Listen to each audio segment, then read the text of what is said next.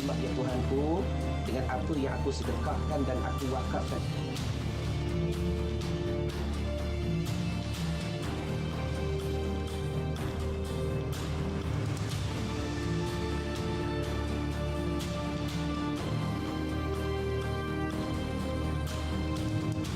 Hello guys, Assalamualaikum. Welcome back to the segment. Nama aku Hafiz. Dan kepada siapa yang masih belum subscribe, aku harap korang boleh tekan butang subscribe. Dan kepada siapa yang dah subscribe, thank you so much guys for subscribing. So malam ni, malam live podcast. Alright. Dan kita ada dalam lebih kurang dalam 30 orang tengah melihat kita punya live podcast malam ini. Kepada Jang Lotus dan Hantu Jepun, thank you so much for supporting. Terima kasih. Salam Jumaat kepada semua. Aku harap korang semua dalam keadaan sihat guys. Okey, kita akan mulakan kita punya live podcast bentar lagi. Dan hari ini kita ada beberapa cerita daripada email yang kita nak ceritakan dan kita nak kongsikan. Dan juga ada beberapa caller yang kita akan buat pada malam ini. Okey, ada beberapa call yang kita akan buat pada malam ini, iaitu call kepada subscribers untuk mereka kongsikan kisah seram pendek mereka, alright? Okay, sebelum kita start, kita baca dulu semua chat-chat di dalam ni. Okay, Margarita is in the house. Miss Attitude, welcome. Shark Attack, Shark Attack pula dah. Shark Attack, betul lah, Shark Attack. Kushairi, Harry. Kita ada Specter dan dengan Hanif sebagai selaku moderator untuk malam ini. Apa khabar guys? Aku harap aku punya suara semua okey. Tak ada masalah, okey? Tapi sebelum tu guys, jom aku ada sedikit announcement nak buat, alright? So ini adalah basically live malam ini ditaja oleh Defense daripada SKV. Okey, ini adalah produk untuk kekuatan immune system dan kepada yang mana yang batuk, sesama, resdung dan sebagainya. Okey, ini adalah vitamin yang korang perlu dapatkan, alright? Basically kita hanya tawakal untuk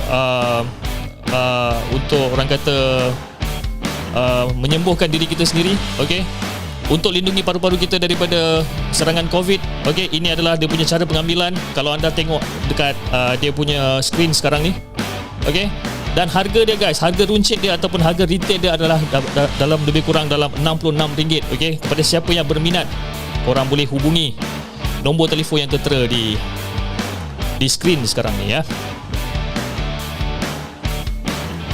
So far kalau korang perasan, aku last week memang aku batuk teruk, right? Aku batuk teruk dan aku guna ataupun aku makan Defense ni, and basically aku punya batuk tu dah reda. Aku punya resdung ataupun aku punya sesama pun dah okey. Dia punya flavor not bad. Basically is a blackcurrant punya flavor lah. Alright. So kepada siapa yang berminat untuk dapatkan Defense ataupun vitamin daripada SKV, korang boleh hubungi 0123756916 untuk order.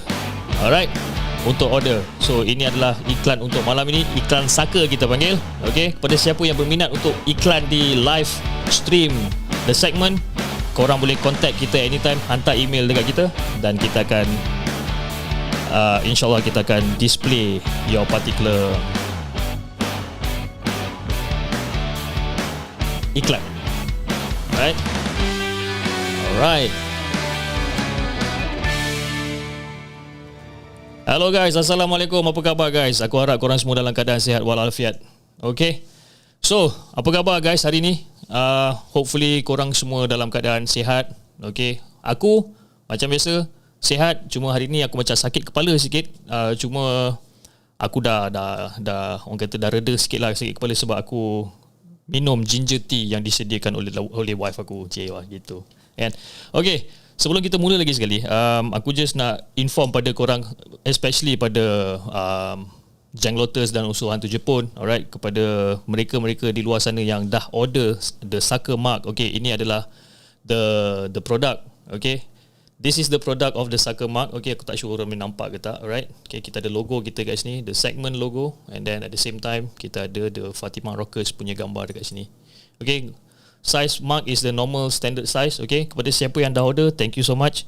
Kepada Jang Lotus, Hantu Jepun, thank you so much. Especially to the Hantu Jepun, korang enjoy the 10% discount of Saka Mark. Okay, so kita akan buat penghantaran secepat yang mungkin, and most probably kita akan hantar starting next week hari Isnin. Kalau korang nampak satu moderator kat sini, Hanif Selamat. Okay, Hanif Selamat selaku moderator dan juga orang yang mengawal logistik untuk the segment. So, setiap penghantaran ataupun any logistic issues, kita akan communicate dengan Hanif. Dia yang orang kata diberi tanggungjawab untuk orang kata apa? Untuk apa? Aku nak cakap, aku dah lupa nak cakap apa. Untuk lakukan the shipping lah, logistik kan, susah benar lah aku nak cakap apa lapis kan. Okay, sebelum kita start, jom kita baca-baca dulu kan. Okay, spam emoticon. Okay guys, kepada sesiapa yang dah join membership, thank you so much guys. Tak kira korang jenglot ke Hantu Jepun ke, aku nak korang spam with icon custom yang korang ada sekarang ni. Tak kisahlah korang nak spam gambar zombie ke gambar apa, suka hati korang, right?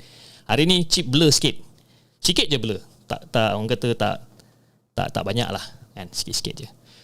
Okay, so hari ni tanpa buang masa guys, jom kita kongsikan kisah daripada Khairul yang dihantar melalui email. Okay, dan kisah dia mengenai Quartus Guru. Alright, okay jom guys, tanpa buang masa, jom kita layan cerita ni.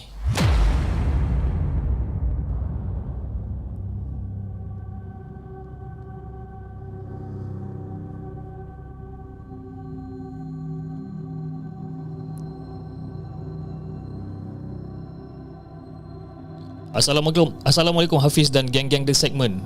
Nama aku Khairul dari Sungai Petani, Kedah. Kisah aku kali ni tentang pengalaman aku sendiri semasa aku menetap di Ipoh pada tahun lebih kurang pada tahun 2005 macam tu. Dan masa tu aku stay dengan opah aku. Jadi sebelum aku cerita lebih lanjut, aku nak bagi tahu opah aku ni memang tak ada rumah sendiri. Memang akan pindah randah kalau tuan rumah nak balik rumah tu. Banyak cucu-cucu aku yang paling lama jaga opah aku masa tu. Kebetulan rumah yang opah aku sewa masa tu, tuan rumah nak balik, so kami terpaksa cari rumah secepat mungkin sebelum tuan rumah ambil balik rumah tu. Dan tuan rumah bagi masa dalam seminggu. Jadi aku pun punyalah cari rumah, cari, dan aku terjumpalah satu rumah Quartus Guru agama rakyat yang diletakkan untuk disewa. Dan harga sewa sangat murah habis. Harga sewa dia dalam lebih kurang RM150 kalau tak silap. Itu pun dengan atas rekomen daripada orang-orang kampung kat situ. Jadi aku dengan opah pun tak fikir panjang. Okay, dan kita orang pun teruslah pindah ke sana pada keesokan harinya. Jadi pada hari pertama aku masuk rumah tu, aku dikejutkan dengan beberapa beras kuning dengan daun-daun kering. Jadi aku pun tak pasti daun apa yang bertaburan atas lantai rumah tu.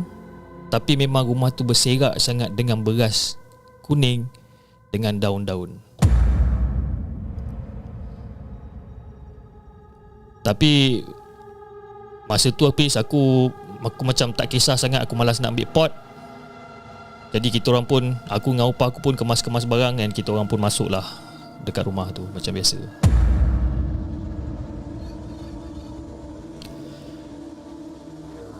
Jadi habis, tak dijadikan cerita, malam tu bermulalah kisah aku dan opah aku diganggu. Jadi kami pada malam tu memang dah penat kemas barang, angkat beg, dan semuanya settle lebih kurang dalam pukul 9 malam. Dan mata aku pun macam dah mengantuk, dah penat. Opah aku pun macam dah penat. Kita orang pun decide untuk tidur. Tapi masa tu kita orang katil pun tak ada, apa pun tak ada. Jadi kita orang decide untuk tidur dekat ruang tamu. Jadi lepas aku dah kemar-kemar barang semua, jadi aku tidur atas lantai dan opah aku tidur atas sofa. Jadi dalam 15 ke 20 minit macam tu, tiba-tiba aku terdengar ada gangguan yang datang daripada bilik air. Aku tengok bilik air tu macam, pintu bilik air tu macam terbuka dengan sendiri.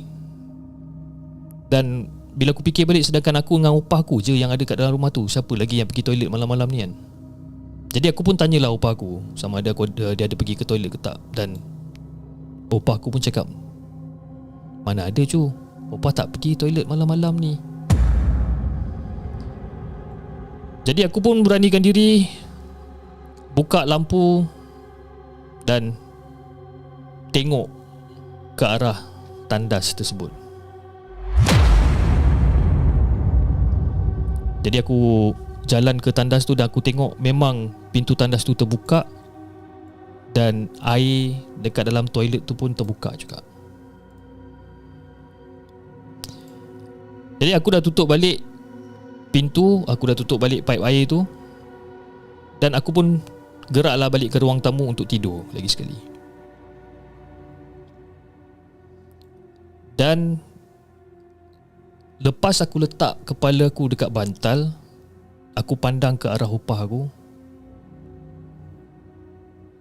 Opah aku memang nyenyak tidur dia.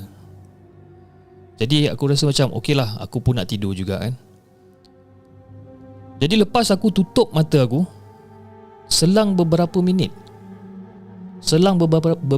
Fiz, aku dengar bunyi pam tandas pula, macam orang tengah flush.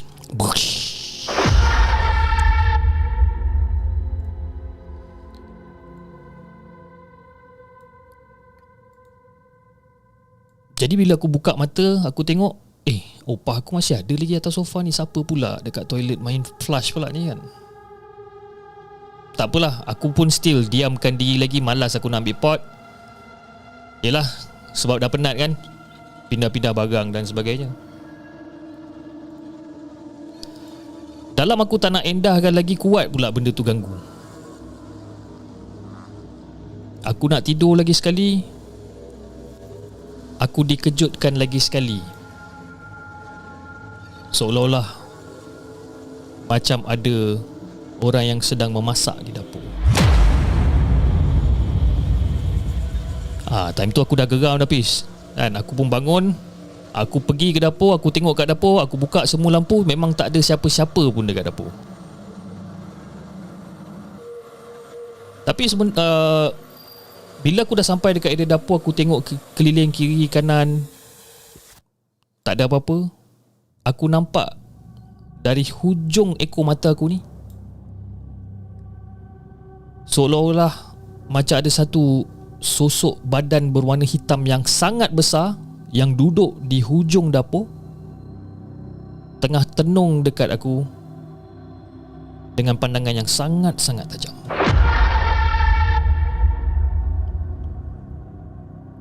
Jadi bila aku dah nampak sosok hitam yang besar yang berada dekat dapur tu, aku pun tak ada cerita banyak Pis kan?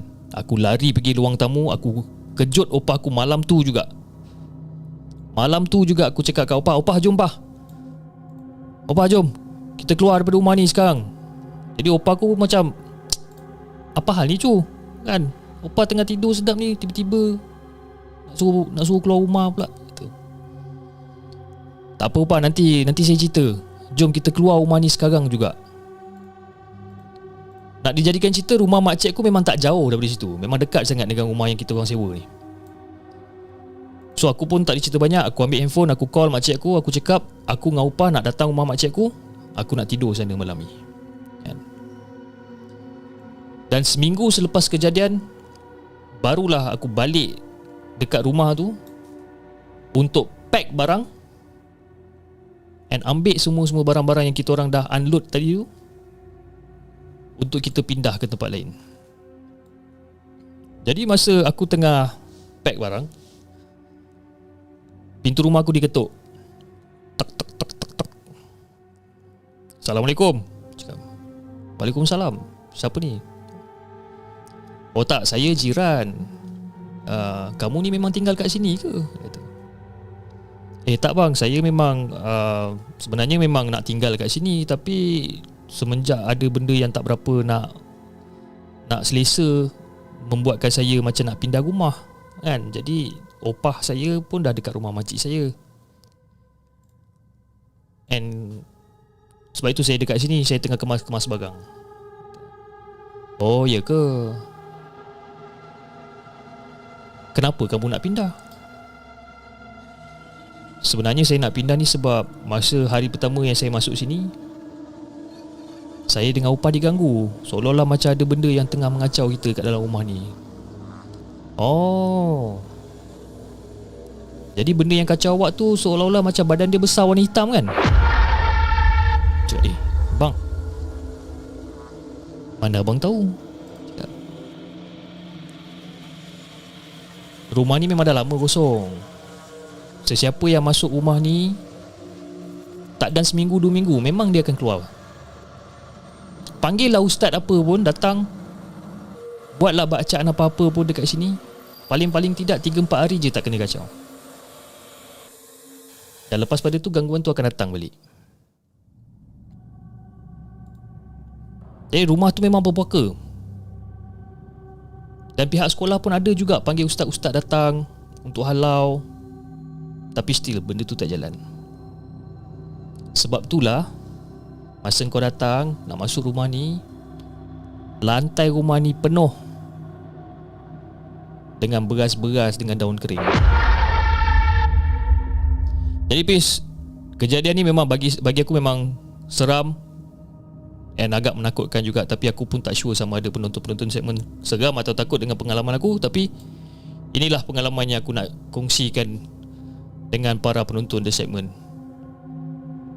Sebelum aku mengakhiri aku punya email untuk malam ni, aku just nak bagi tahu ataupun aku just nak bagi clue pada engkau dengan pada penonton-penonton di segmen.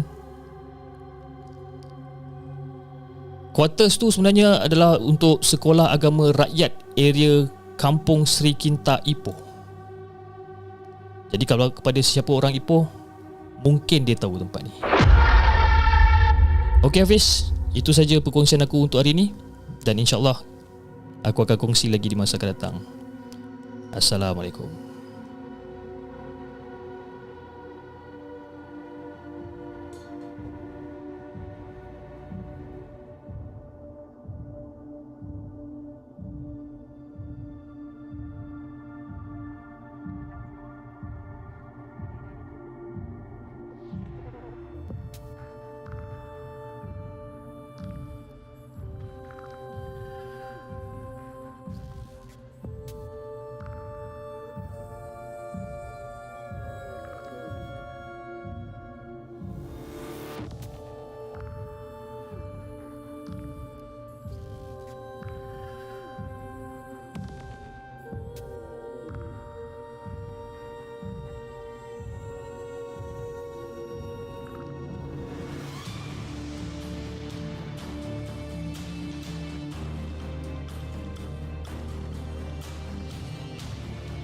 Okay guys,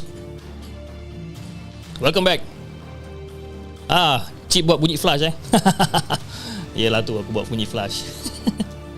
Aduh, kita kena lah letak sound effect sikit. Kalau tak ada sound effect, orang kata cerita tu tak sampai mungkin lah kan? Okay, kepada sesiapa yang tengah menonton, terima kasih guys. Kita ada 226 orang yang tengah view kita punya live session pada malam ini. Dan kepada siapa yang baru masuk, welcome guys. Kepada siapa yang dah subscribe, thank you so much. Yang belum subscribe, tekan butang subscribe. Dan kepada siapa yang ingin menyokong perjalanan The Segment, korang boleh tekan the join button dan subscribe to our membership serendah RM5 sebulan untuk Jang Lotus dan RM10 sebulan untuk Hantu Jepun. Okay. Dan sebelum kita mulakan cerita kita yang kedua, aku just nak sharekan sedikit iklan saka untuk hari ini daripada SKV Defense. Ini adalah produk chew tablet berperisa blackcurrant. Okey, kalau korang ada batuk-batuk, sesama, resdung dan sebagainya, aku sarankan untuk korang dapatkan vitamin ni sebab aku sendiri pun pakai vitamin ni. Okey, aku batuk teruk last week dan alhamdulillah batuk aku dah semakin pulih. Jadi kepada siapa yang berminat, korang boleh hubungi nombor telefon yang tertera di screen. Okay, harga retail price adalah RM66. Kalau korang adalah member, harga retail price dia adalah RM60.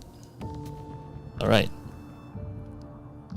So macam guys, cerita pertama ada baik lah kan? Cerita pertama aku rasa best juga sebenarnya kan? Siapa-siapa orang Ipoh kat sini, korang tahu tak sekolah agama rakyat area Kampung Seri Kinta Ipoh? Aku pun tak sure. Okay, sebelum kita teruskan, kita baca-baca dulu komen-komen dekat sini yang ada banyak. Aku nak kena scroll back up kan? Assalamualaikum semua. Itu dia. Wife aku masuk dekat dalam chat. Hopefully you tak takut habis tengok cerita-cerita seram ni kan. Jangan menginggau-inggau.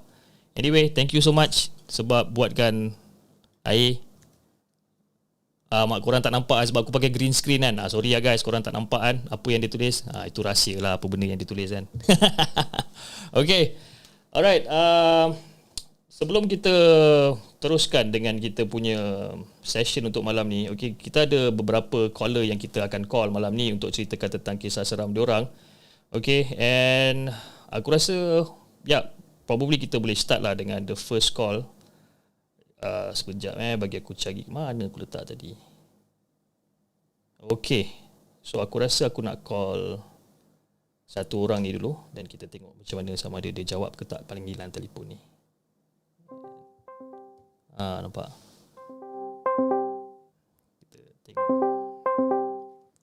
Kita tengok dia jawab ke dia tak jawab.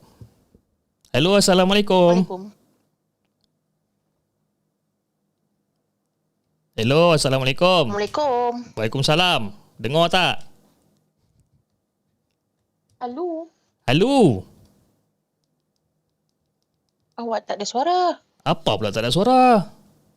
Oh, memanglah tak ada suara sebab aku tekan mute. Allahu Akbar. Aku punya laduk hello tak ada suara pula Itu sebab lah. Kan? Okay, kita ada pemanggil kita yang pertama untuk malam ini. Okay, mungkin you boleh introduce yourself to the people yang tengah tengok kita punya cerita malam ni. Tengah live ni. Tengah live. Kita tak ada recording, okay. Tak ada recorded sessionnya, kita jalan live ya. Okey. Assalamualaikum semua. Nama saya Kak Far. Kak Far dari mana Kak Far? Kak Far dari Seberang, Singapura. Seberang, Singapura. Alhamdulillah. So macam mana Kak Far? Kak Far sihat ke? Sihat, alhamdulillah. So hari tu apa kita di segmen ada hantar tepung dekat Kak Far. Dah test power dah tepung tu. Belum. InsyaAllah. Hari Sunday lah, InsyaAllah. Hari Sunday, InsyaAllah. Itu lah. Actually guys, kalau korang tak tahu, actually kita orang ada group dekat Discord. Bila kita berborak dekat Discord, kita ada satu group. Dekat Discord kita berborak pasal apa momok makan apa hari ni. Jadi orang post gambar-gambar ayam lah, gambar macam-macam gambar. Jadi aku pun ada post gambar satu ayam goreng. And then dia pun, Kak Far pun cakap, sedap lah ayam goreng ni kan. Jadi Kak Far tanya, tepung apa kau pakai pis kan? Aku pun cakap lah, aku pakai tepung sekian-sekian kan. Lepas tu kata, alamak dekat Singapura tak dijual lah pis kan. Tak apa, it's okay kan. So Hanif selaku kita punya moderator, dia took an extra mile. Basically dia hantar 2 pack tepung dekat Kak Far, and untuk Kak Far test it out lah macam mana kan. Okay lah Kak Far hopefully sedap lah. Kalau sedap boleh beritahu, kalau tak sedap you jangan beritahu I lah. Okay Kak Far, so macam biasa live malam podcast kita kongsi-kongsikan kisah-kisah seram kan. So Kak Far, basically you ada berapa banyak kisah seram you nak share malam ni? Jangan lama-lama Kak Far, kita pendek-pendek je. Tak, ada satu je. Satu je. Okay Kak Far, without further ado jom. Satu atau dua lah. Satu atau dua. Okay, no problem. Jom kita start dengan you punya cerita. Okay, cerita ni actually terjadi pada tahun 1985. It happen to my mother lah, to my mom. Masa tu mak aku mengandungkan adik aku nombor 2 tau. That time umur aku 3 tahun. So ni mak aku ceritakan balik lah, she relate back to me. Masa tu that time dalam, kata mak aku dalam pukul 10 lebih malam. Jadi dulu kita orang ni tinggal dekat daerah Jurong West. Jadi tinggal satu, apa, kita orang ni tinggal satu blok tau. Macam bapa aku, kira family aku tingkat 7, habis nenek aku tingkat 8, then makcik aku, pakcik aku tingkat 9.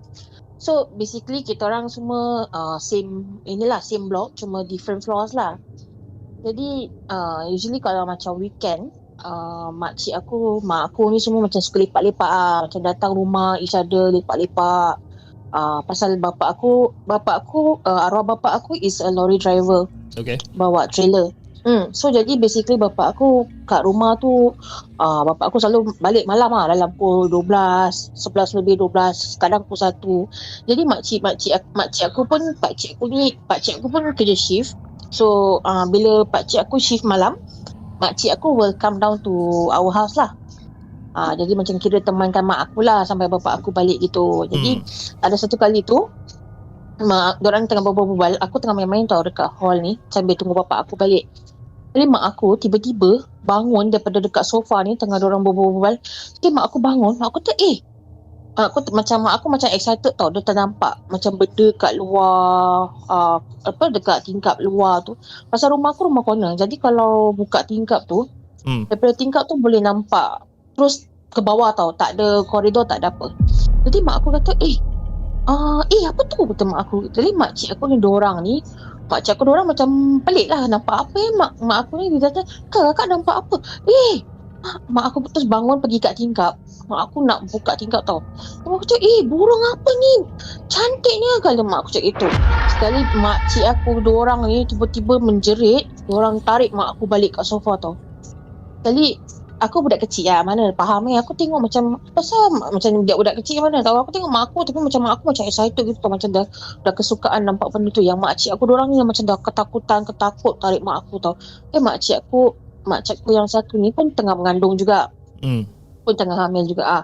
Jadi makcik aku yang ini ni dah nangis tau.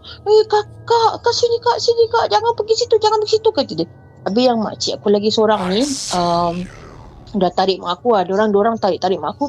Sekali mak aku tanya, kenapa? Kata mak aku. Macam mak aku tu macam terperanjat lah. Kenapa yang adik ipar ada diorang ni macam pelik.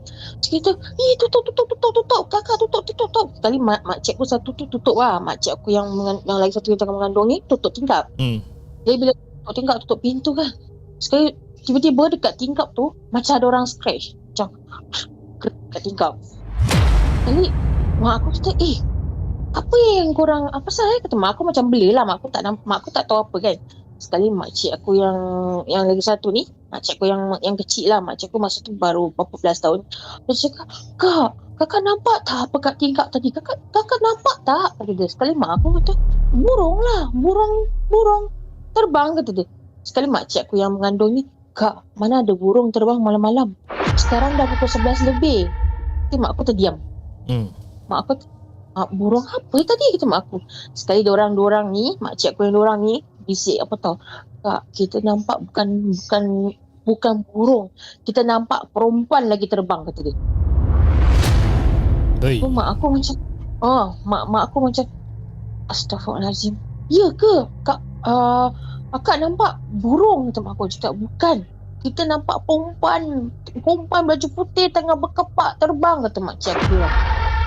Jadi bila mak aku dah tahu tu kan, mak aku dengan ni lah, kira mak aku dengan kita orang ni semua kat dalam rumah, duduklah kita orang anak-beranak sampai bapak aku balik dalam pukul 12 lebih. Itulah dia. Pasal dia lah, pasal orang lagi mengandung kan. Jadi benda ni aku tak tahulah mana datang. Boleh tahan juga kan. Tapi di tahun 1985 lah, lama tu. 1985 pun aku baru 2 tahun. Kan muda. Masa tu muda bergetah lagi. Kan. Okey, so Kak Far ada lagi cerita tak? Cerita yang kedua kalau Kak Far ada.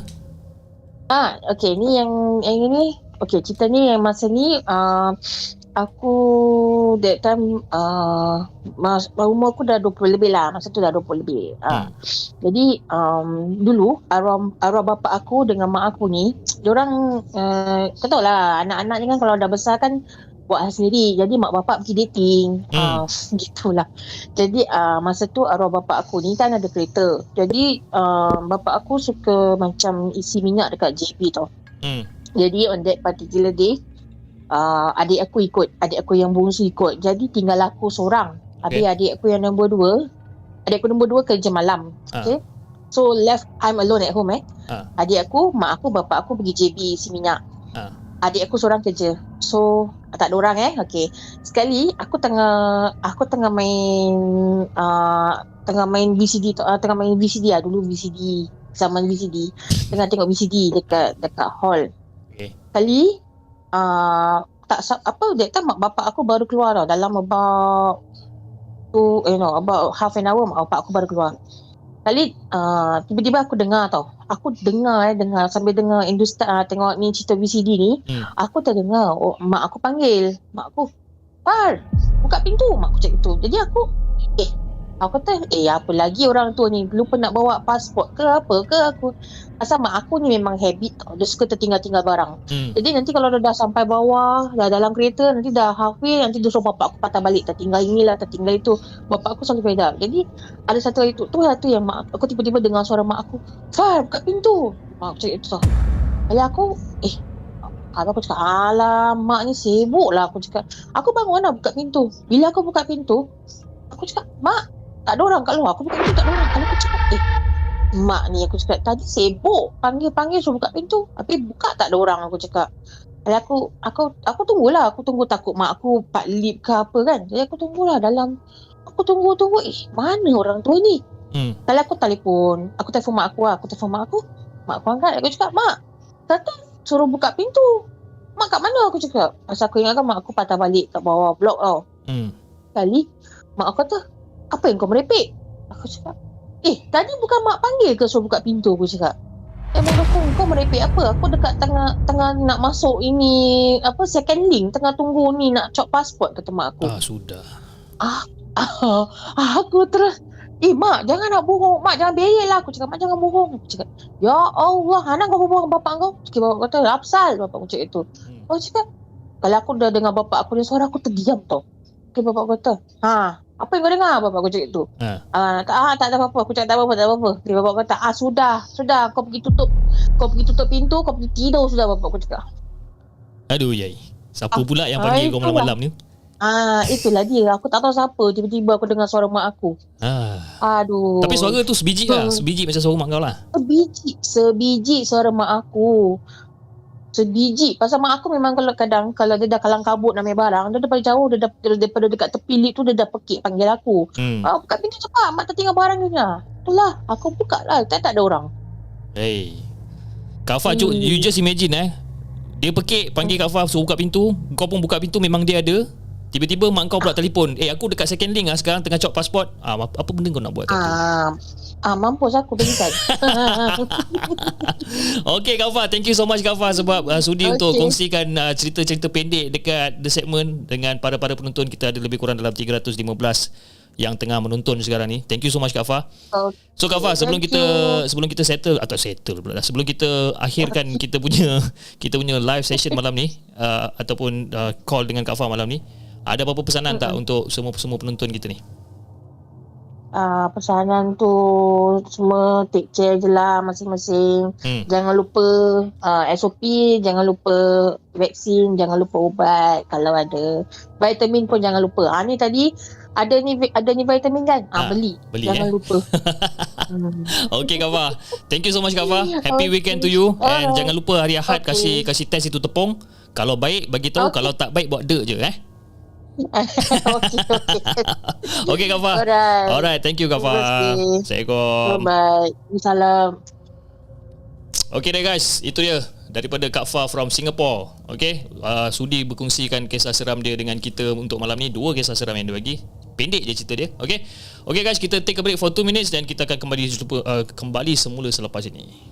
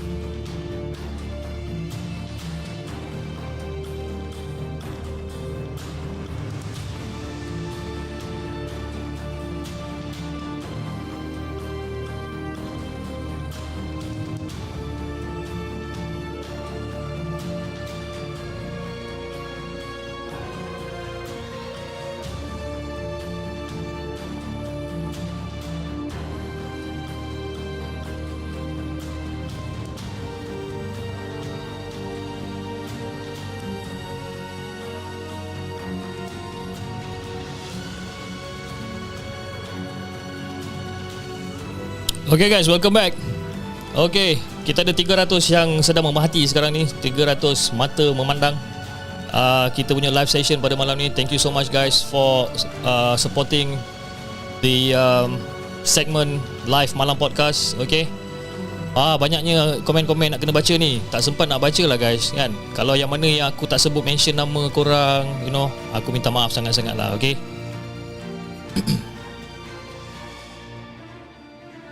So guys, itulah cerita sebentar tadi daripada Kak Far. Okay, Kak Far daripada Singapura. Banyak orang cakap Kak Far ni cakap laju lah. Tapi memang begitu. Memang PL orang Singapura ni memang cakap laju macam peluru kan.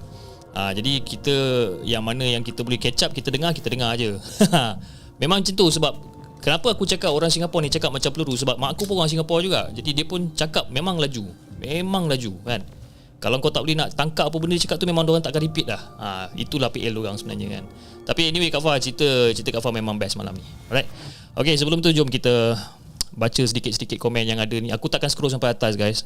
Aku takkan scroll sampai atas. Tapi itulah, kita baca daripada mana yang kita boleh baca, okey. Okey, daripada Nur Atikab Rahman. Assalamualaikum. Waalaikumsalam. Maaf lupa, tak tahu pula dah mula. Aku tak perasan. Tak apa, no problem. Dan daripada Azurin Sani, wife aku. Laju Kak Far ni bercerita. Memang laju Memang laju daripada dulu sampai sekarang dia bercerita memang laju. Kan? Kadang-kadang nak dengar pun pening kepala nak dengar. Okay, that creepy guy Hanif take over Sat nak pergi makan. Time-time ni lah dia nak makan kan. Tak apa, pergi makan dia pergi makan. Okay. Specter Dan, terlepas cerita Kak Far. Itulah, terpaksalah tengok recorded session selepas ni, okay. So, untuk cerita yang seterusnya, aku akan buat panggilan juga lagi satu kepada one of our subscriber, okay. And kita akan call dia sekarang and kita tengok sama dia okey ke dia tak okey kan.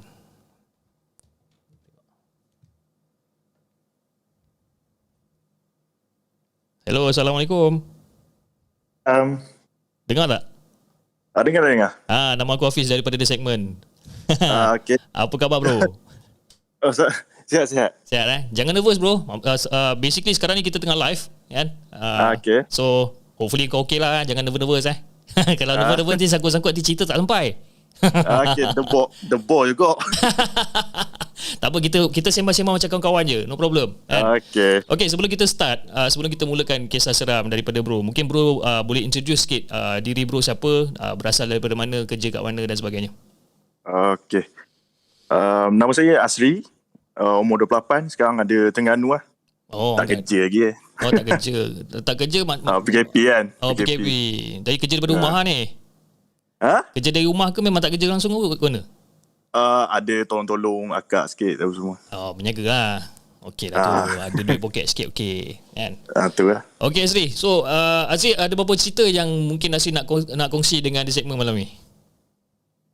Satu je kot. Satu je Okey Asri. Satu je. Tanpa membuang masa Asri, jom kita dengar Asri punya cerita kisah seram. Okey, kisah ni saya dapat daripada mak saya. Mak saya ni, saya cerita latar belakang keluarga saya dulu lah. Boleh.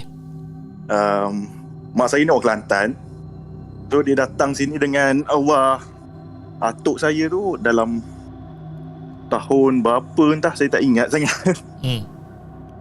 So kita ni ada dua version. Yang saya pernah dengar tu panjat pokok petai. Yang ni saya tak tahu meninggal sebab apa. Okay. Tapi kisah dia macam ni.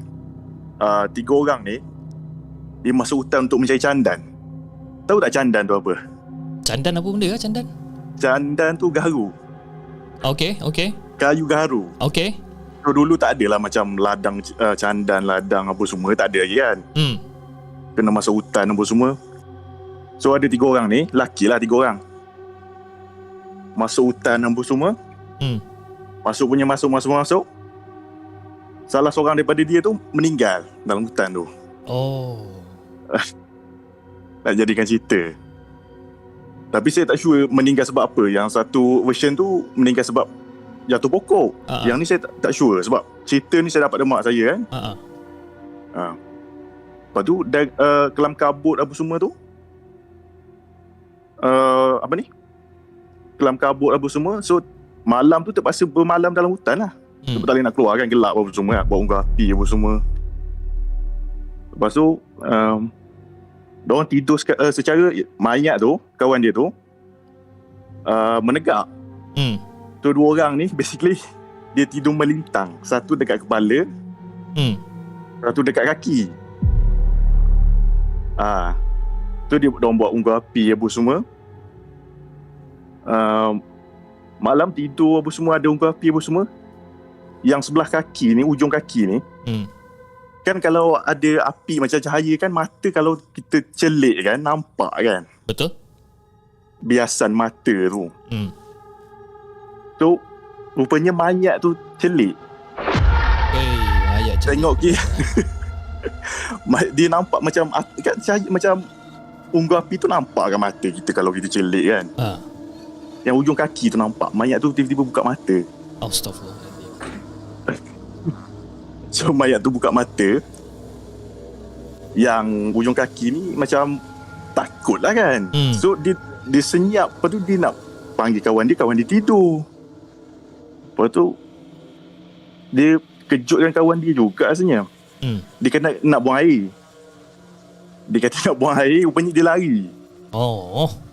Yang dekat kepala tu tak sedar lagi. Jadi yang dekat kepala tu dia tinggal berdua je lah. Tinggal dengan mayat tu lah. Astaghfirullahaladzim. Lepas tu lama dalam berapa rasanya tidur. Lepas tu maybe dia rasa lain ke macam mana kot, maybe bunyi ke apa semua. Dia pusing, nampaklah mayat tu mata buka apa semua. Lepas tu dah nampak mayat tu ni terbuka mata apa semua, dah meninggal kan. Takut juga lah. Ya tu. Lepas tu dia pun bangun slow-slow. Rupanya mayat tu bangun. Dia berlari, mayat tu kejar dia. Weh, apa benda ni weh? Mayat tu kejar dia. Kejar punya kejar. Ada dalam hutan kan ada pokok pisang kan. Pisang hutan apa semua kan. Kejar. Lepas tu mayat tu tersepak batang pokok pisang.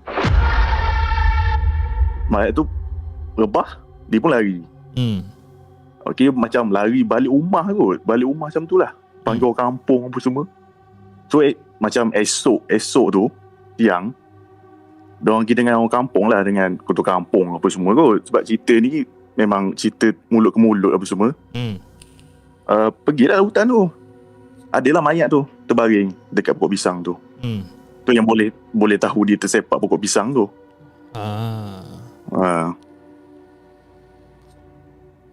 Tu cerita tu macam habis gitu je lah. Tapi ada dua version. Satu panjang pokok. Saya pernah dengar. Boleh silakan. Teruskan radio. Teruskan dengan version kedua. Ni apa? Tahu tak Suria dulu ada Jangan Tutup Lampu? Tu? Suria FM. Tu? Saya dengar dalam tu lah. So yang version saya ni cari garu. Yang saya dengar tu dia cari petai, jatuh pokok petai. Saya rasa ada juga version lain. Maybe kalau ada yang pendengar ada version lain ke, boleh komen ke. Kan? Saya nak tahu. Betul juga kalau korang pernah dengar. Kes ni berlaku dekat Kelantan ni. Berlaku dekat Kelantan ya. Pasal orang Kelantan. Atuk saya orang Kelantan. Aduh, yai. Tapi tak seronok dia. Kalau dah kata mayat tu bangun boleh kejar, dah macam zomba dah aku tengok. Maybe ada macam dalam hutan kan, kita tak tahu apa benda apa semua ada kan. Itulah dia. Dulu hutan tebal tak macam sekarang. Sekarang dah banyak kena potong. Kan. Dulu hutan macam mana nak masuk kena tebal apa semua. Sekarang ada laluan hiking lah apa benda semua. Oi, lain macam lah. Sri, malam ni boleh cerita kan. Ini kira first time lah aku dengar yang cerita yang mayat boleh celik mata bangun kejar sekali kan. Yang saya macam yakin cerita ni macam ada memang betul, sebab saya dengar satu version tu lah. Saya macam yakin sikit kot. Dulu-dulu maybe ada lah kot, sekarang macam kita cerita gini kurang sikit lah. Yelah tu kan, dulu hutan tebal. Betul. Oh, boleh tahan.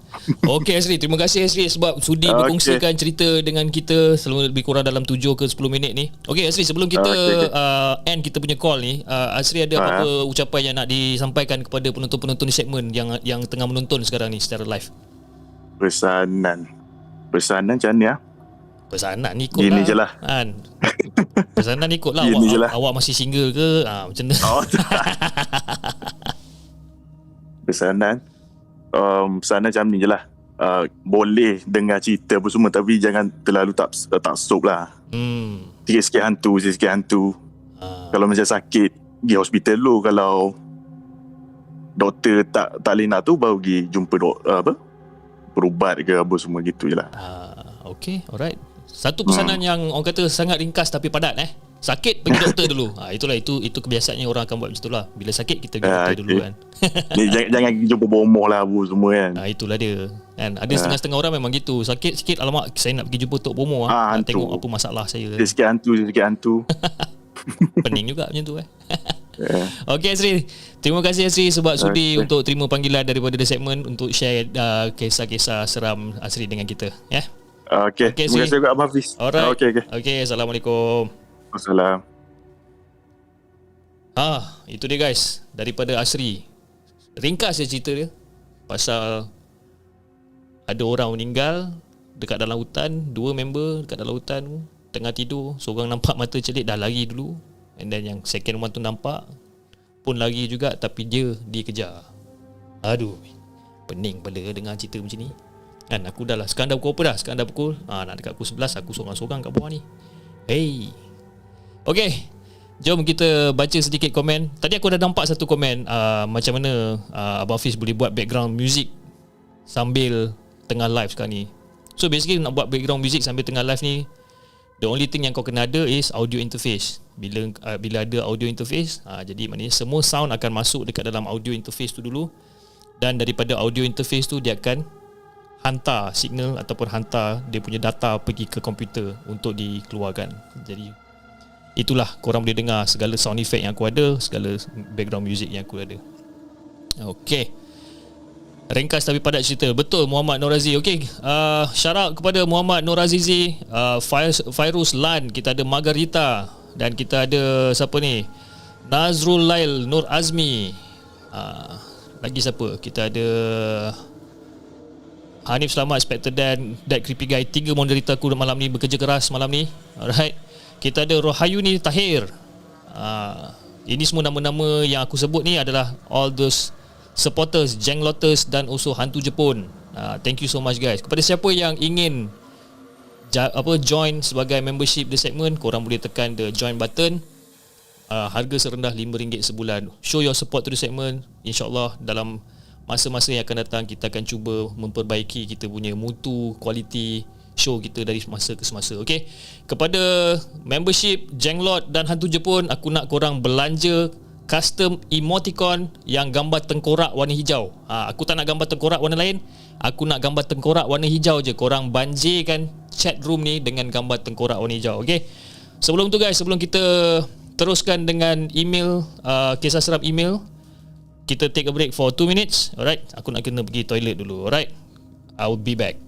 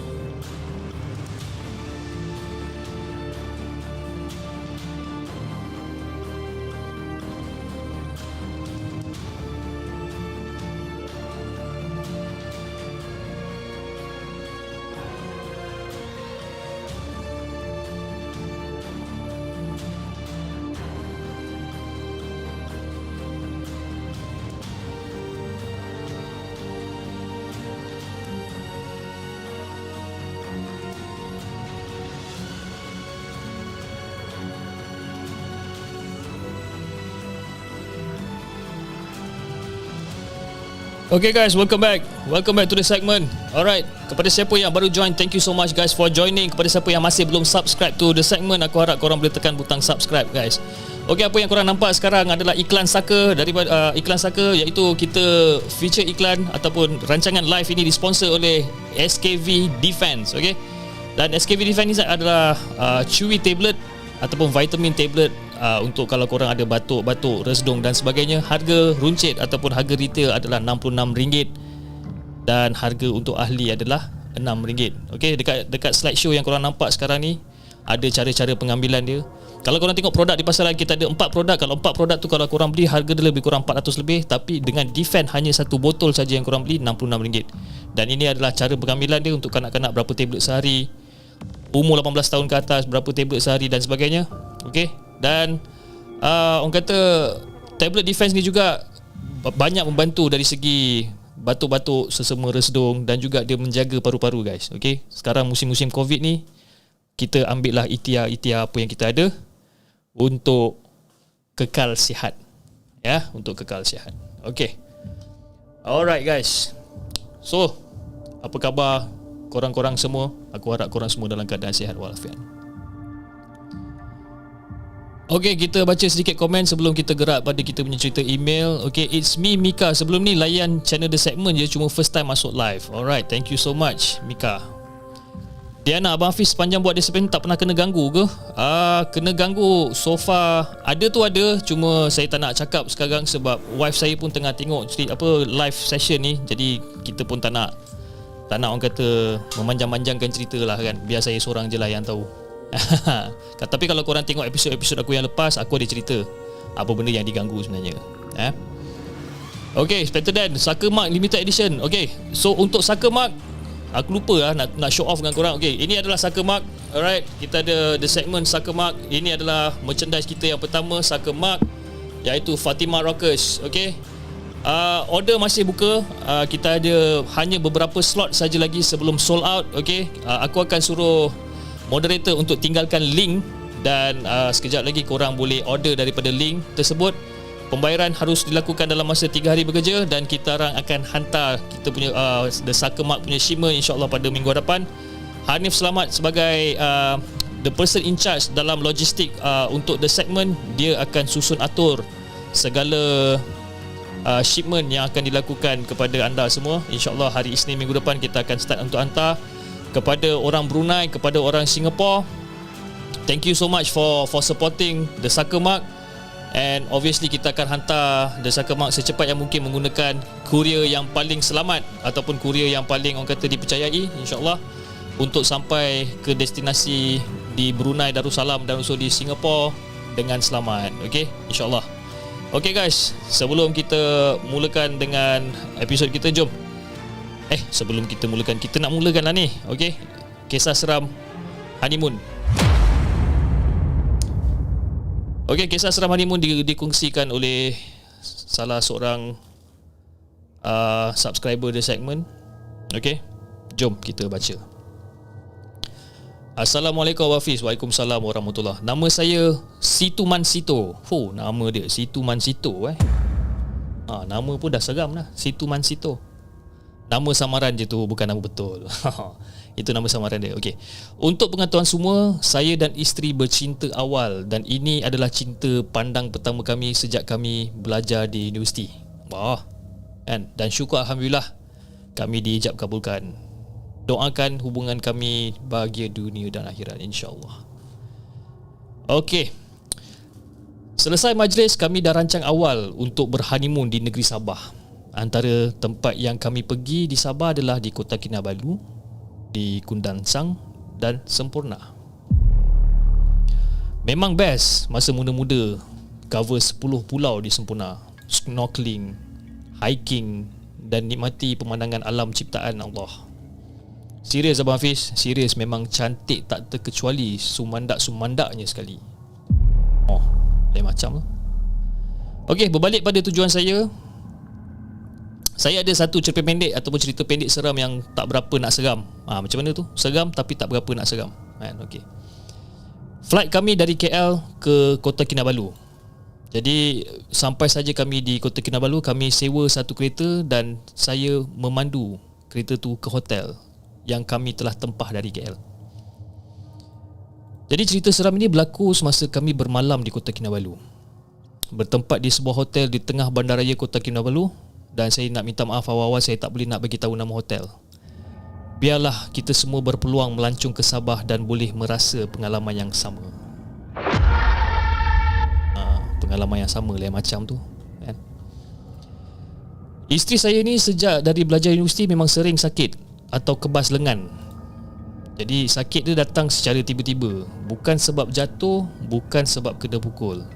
Secara tiba-tiba je tangan dia akan sakit, rasa kebas dekat lengan. Tak kisahlah lengan kiri ke, lengan kanan ke, memang akan rasa kebas kadang-kadang. Sapulah ubat ke, minyak panas ke, kebas tu akan hilang sementara. Lepas tu dia okey, lepas tu dia akan jadi balik kadang-kadang. And jadi pada satu hari tu saya pun sapu ubat, sapu minyak panas untuk hilangkan kebas dia. Alhamdulillah sembuh.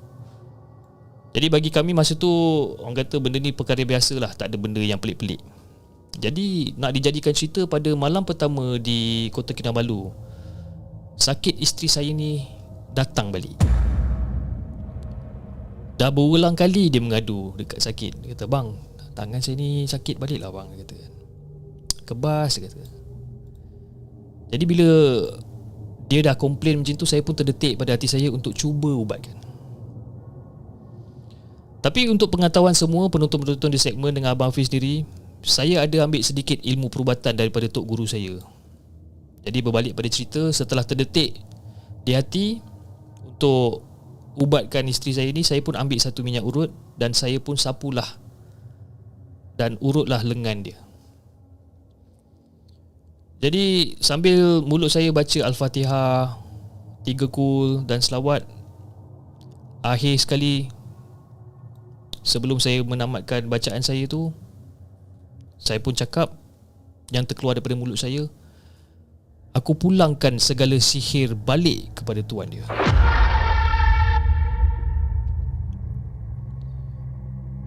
Alhamdulillah lengan dah tak kebas dengan dah tak sakit. Jadi dah boleh dah tidur macam biasa. Jadi tengah saya tidur lena dan dibuai mimpi, tiba-tiba saya terbangun. Masa tu saya tak dapat tengok jam, saya pun tak tahu pukul berapa masa tu. Saya terjaga daripada tidur, tapi masa saya terjaga tu badan saya ni seolah-olah tak boleh bergerak. Bukan sebab kena tindih, tapi memang jadi kaku, tak boleh bergerak langsung. Jadi saya pun buka mata saya perlahan-perlahan. Dan jelas dekat depan saya, dekat depan katil kami, ada 2 orang perempuan.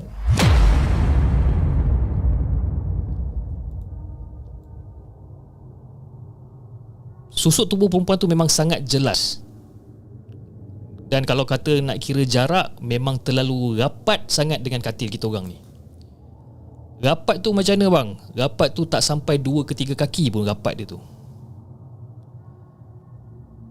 So apa yang saya nampak adalah seorang perempuan tua yang sedang berdiri, pakaian sopan tapi lusuh, dan dia memakai selendang gaya orang zaman dahulu kala. Satu set daripada atas sampai ke bawah, semua warna putih. Muka dia pula berkedut, dan muka dia memang nampak sangat-sangat tua. Tapi nak kata dia nenek kebayang bukan, badan dia pun tak bongkok. Jadi pandangan perempuan tua ni memang tepat ke arah mata saya. Muka dia bengis bang. Dan lagi seorang pula perempuan muda, Bak Puteri katanya. Tersangatlah cantik perempuan ni bang. Tersangatlah indah perempuan ni bang. Pakaian dia macam pakaian era lama. Jadi seingat saya, gabungan 2 warna selendang dia adalah berwarna hijau di lengan kiri dan kanan dan berkain kuning keemasan. Senang cerita, senang kata nak bagi bayangan untuk Abang Hafiz dan para penonton. Dia ni ada iras-iras rupa Puteri Ulik Mayang. Jadi saya perhatikan di lengan dia memang ada pakai gelang emas. Sambil di tangan dia yang sebelah tu memang pegang satu tongkat kayu. Senyum dia manis memandang tepat pada muka saya. Sumpah bang, memang cantik sangat. Jadi sekarang zahir dua makhluk Allah depan mata saya ni. Entah datang daripada mana, badan saya kaku, mata saya pun tak boleh tutup. Jadi saya pun layan lah. Saya tengokkan aja. Jelas saya tengok perempuan muda tadi mengangkat tongkatnya dan diarahkan kepada saya. Entah daripada mana saya dapat rasakan seolah-olah macam ada benda yang bergerak-gerak dari hujung kaki saya. Seolah-olah macam kaki saya ni dihurung semut. Dan benda tu bergerak daripada hujung kaki naik ke peha. Memang perasaan masa tu memang sangat-sangat tak selesa. Tapi apa yang saya boleh pastikan benda tu bukan semut, sebab memang jelas saya ada rasa benda yang merayap dekat bawah kulit saya ni. Benda yang merayap di bawah kulit. Terasa macam dihurung semut tu punyalah banyak Abang Hafiz. Banyak sangat. Jadi seterusnya dia naiklah daripada peha ke arah kawasan kemaluan sana. Semacam mengikut telunjuk tongkat yang dihala oleh perempuan tu kepada saya. Dan untuk pengetahuan Abang Hafiz dan juga penonton-penonton di segmen, tongkat dihala mula pada kaki, naik ke atas pinggang dan terus menunjuk ke arah kepala saya. Benda asing yang bergegak bawah kulit saya ni naik lagi sampai ke sekitar perut. Memang rasa memang betul-betul benda tu ada dekat dalam perut saya. Yes, memang ada something yang bergerak secara rawak, seolah-olah nak keluar daripada badan saya. Dan akhir sekali saya seolah-olah macam nak termuntah. Dan saya pun muntahlah. Tapi muntah saya memang tak diisi bang. Muntah saya ni macam muntah angin, kosong, tak ada sisa.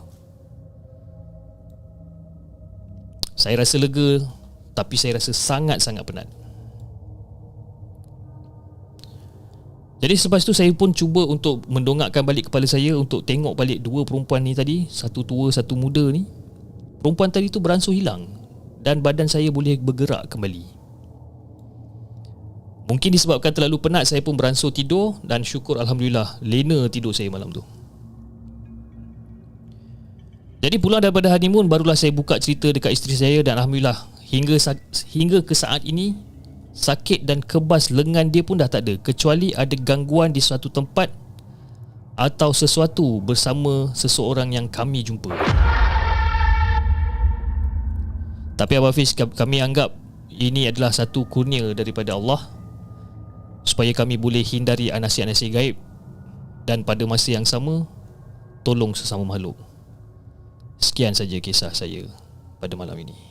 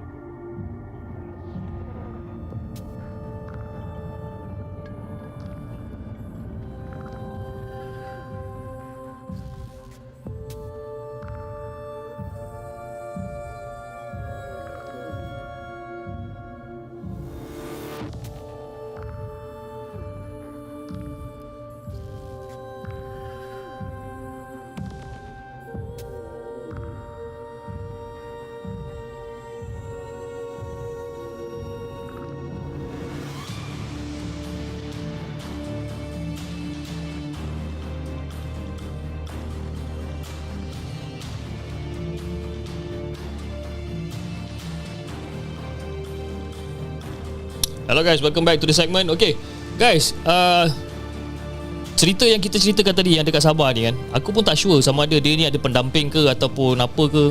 Kalau sesiapa yang tahu, mungkin korang boleh share, mungkin korang boleh share dengan kita apa benda tu sebenarnya kan. Macam agak pelik juga dia punya kejadian dia kan, bila dia rasa ada benda-benda merayap dekat kaki dia kan. Macam agak spooky juga sebenarnya. Oh, risau. Tu dia, tertekan pula. Okay, so aku ada lagi orang yang kita nak call malam-malam ini untuk ceritakan kisah-kisah pendek dia. Alright, jom kita call satu orang.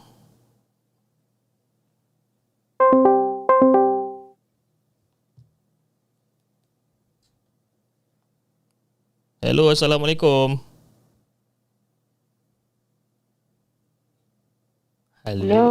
Hello, Assalamualaikum. Dengar tak? Waalaikumsalam, dengar. Okay, nama saya Hafiz daripada The Segment. And anda adalah caller yang seterusnya yang untuk orang kata ceritakan kisah-kisah seram secara live di Live Malam Podcast. Okay, sebelum kita mulakan kisah kita pada malam ni, mungkin awak nak boleh orang kata kenalkan diri kepada semua yang tengah menonton kita punya channel sekarang ni. Okay, nama saya Lilith. So boleh panggil saya Lilith lah. Lilith? Lilith. Okay, Lilith. So Lilith, malam ni berapa banyak kisah yang Lilith nak kongsi dengan The Segment malam ni? Satu je bro. Satu je Okay, alright, jom. Tanpa buang masa, jom kita dengarkan cerita kisah seram daripada Lilith. Okay bro, benda ni jadi masa I form 4 dekat asrama. Alright, so basically korang tahu kan, asrama kan kita ada bilik grab. Okay, so this one time I tertidur dekat bilik grab I tau. So masa tu bila dah bangun, tengok time dah pukul 12.30. Okay, so semua orang dah turun dah. Okay, so I tinggal seorang-seorang dekat bilik prep. So tengah mamai ni baru bangun tidur, so turun tangga lah. So turun tangga pelan-pelan. Masa tu lampu still on lagi kan. So dah sampai dekat bawah, dekat koridor, tiba-tiba nampak seorang pakcik ni tengah tarik macam benda kayu tau. Okay. So tengok pakcik ni, dia tengah tarik benda kayu. Dia macam something from, because masa tu I tengah mengantuk, so I tak perasan apa yang dia tengah tarik tu. It's like a furniture tau. Tapi benda tu tak boleh nak register lagi dekat dalam otak. So cakap kat pakcik ni, pakcik tarik apa tu kan. Lepas tu dia kata tak adalah, just nak movekan benda ni kan. Dia cakap macam tu. So macam okay, so I jalan je lah. So tengah-tengah jalan tu, tiba-tiba baru macam sedar macam ni asrama perempuan, mana ada lelaki boleh masuk malam-malam kan. Lepas tu pusing balik, tengok pakcik tu tengah pandang I, tengah senyum. And nampak baru benda tu register dekat dalam otak, yang benda yang dia tarik tu is actually keranda yang besar. Oi, dia tarik keranda pula dia tarik seorang-seorang. Dia tengah macam movekan benda tu, macam mengesotkan benda tu lah, in a sense. So I tak fikir panjang, terus lari lah, naik dom. So tu je lah short story yang I ada. So basically bila you dah lari and naik dom masa tu, you ada nampak lagi tak pakcik ni sebenarnya, ataupun just nampak time tu je? Tak, masa pusing tu kan, and baru register pakcik tu pandang I and senyum. Tapi pakcik tu tak gerak. Tapi senyum dia tu bukannya senyum yang macam, you tahu tak kalau you nampak hantu macam senyum yang menakutkan kan. Tapi pakcik tu dia tak senyum menakutkan lah. Dia macam just senyum je yang tengok I. So I yang macam panik and terus lari naik dorm lah masa tu. And cerita ni pernah dikongsikan dekat siapa-siapa tak, bila you jumpa pakcik yang tarik keranda? pernah dekat my friend, tapi tak pernah share dekat mana-mana, like podcast ke apa ke, never lah. Oh, okay. So basically benda tu adalah one time punya cerita, one time punya kejadian, ataupun dia ada kejadian-kejadian yang berikutnya yang jadi dekat you punya kawan-kawan ke macam mana ke? Tak ada. That is like one time yang kita orang yang I literally kena on that day. Oh, lain macam tarik keranda. Besar keranda tu lagi besar daripada dia lah, senang cerita. Lagi besar daripada dia bukannya macam keranda yang kita guna sekarang tau. Dia macam keranda yang macam keranda dulu-dulu. Oh, okay.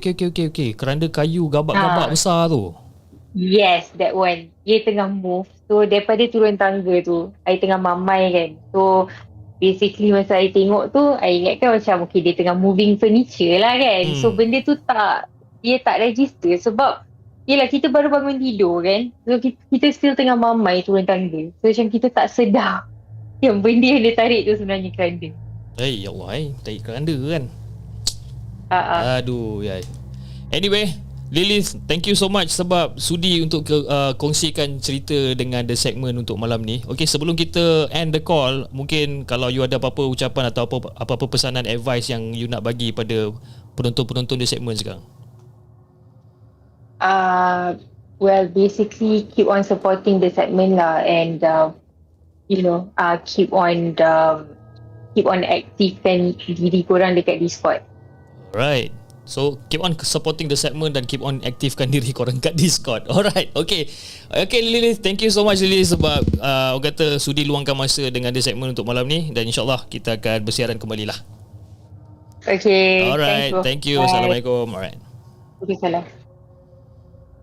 Cerita Lilith pendek je cerita dia kan. Aku rasa dia pun call kita pun lebih kurang berapa, di 6 minit lebih kurang kan.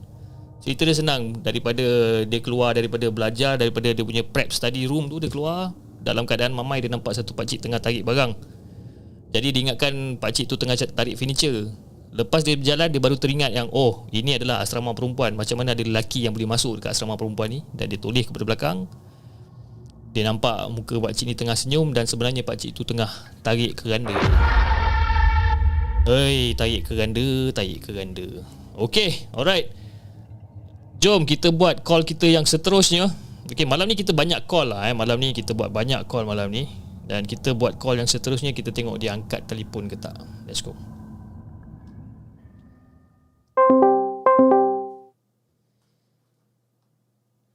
Hello, Assalamualaikum.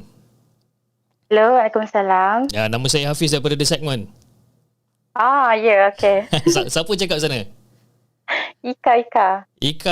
Okay, Ika. Sebelum kita mulakan dengan cerita seram Ika dekat live malam podcast, Ika tahu tak yang sekarang ni kita tengah live sebenarnya? Tahu. Tahu.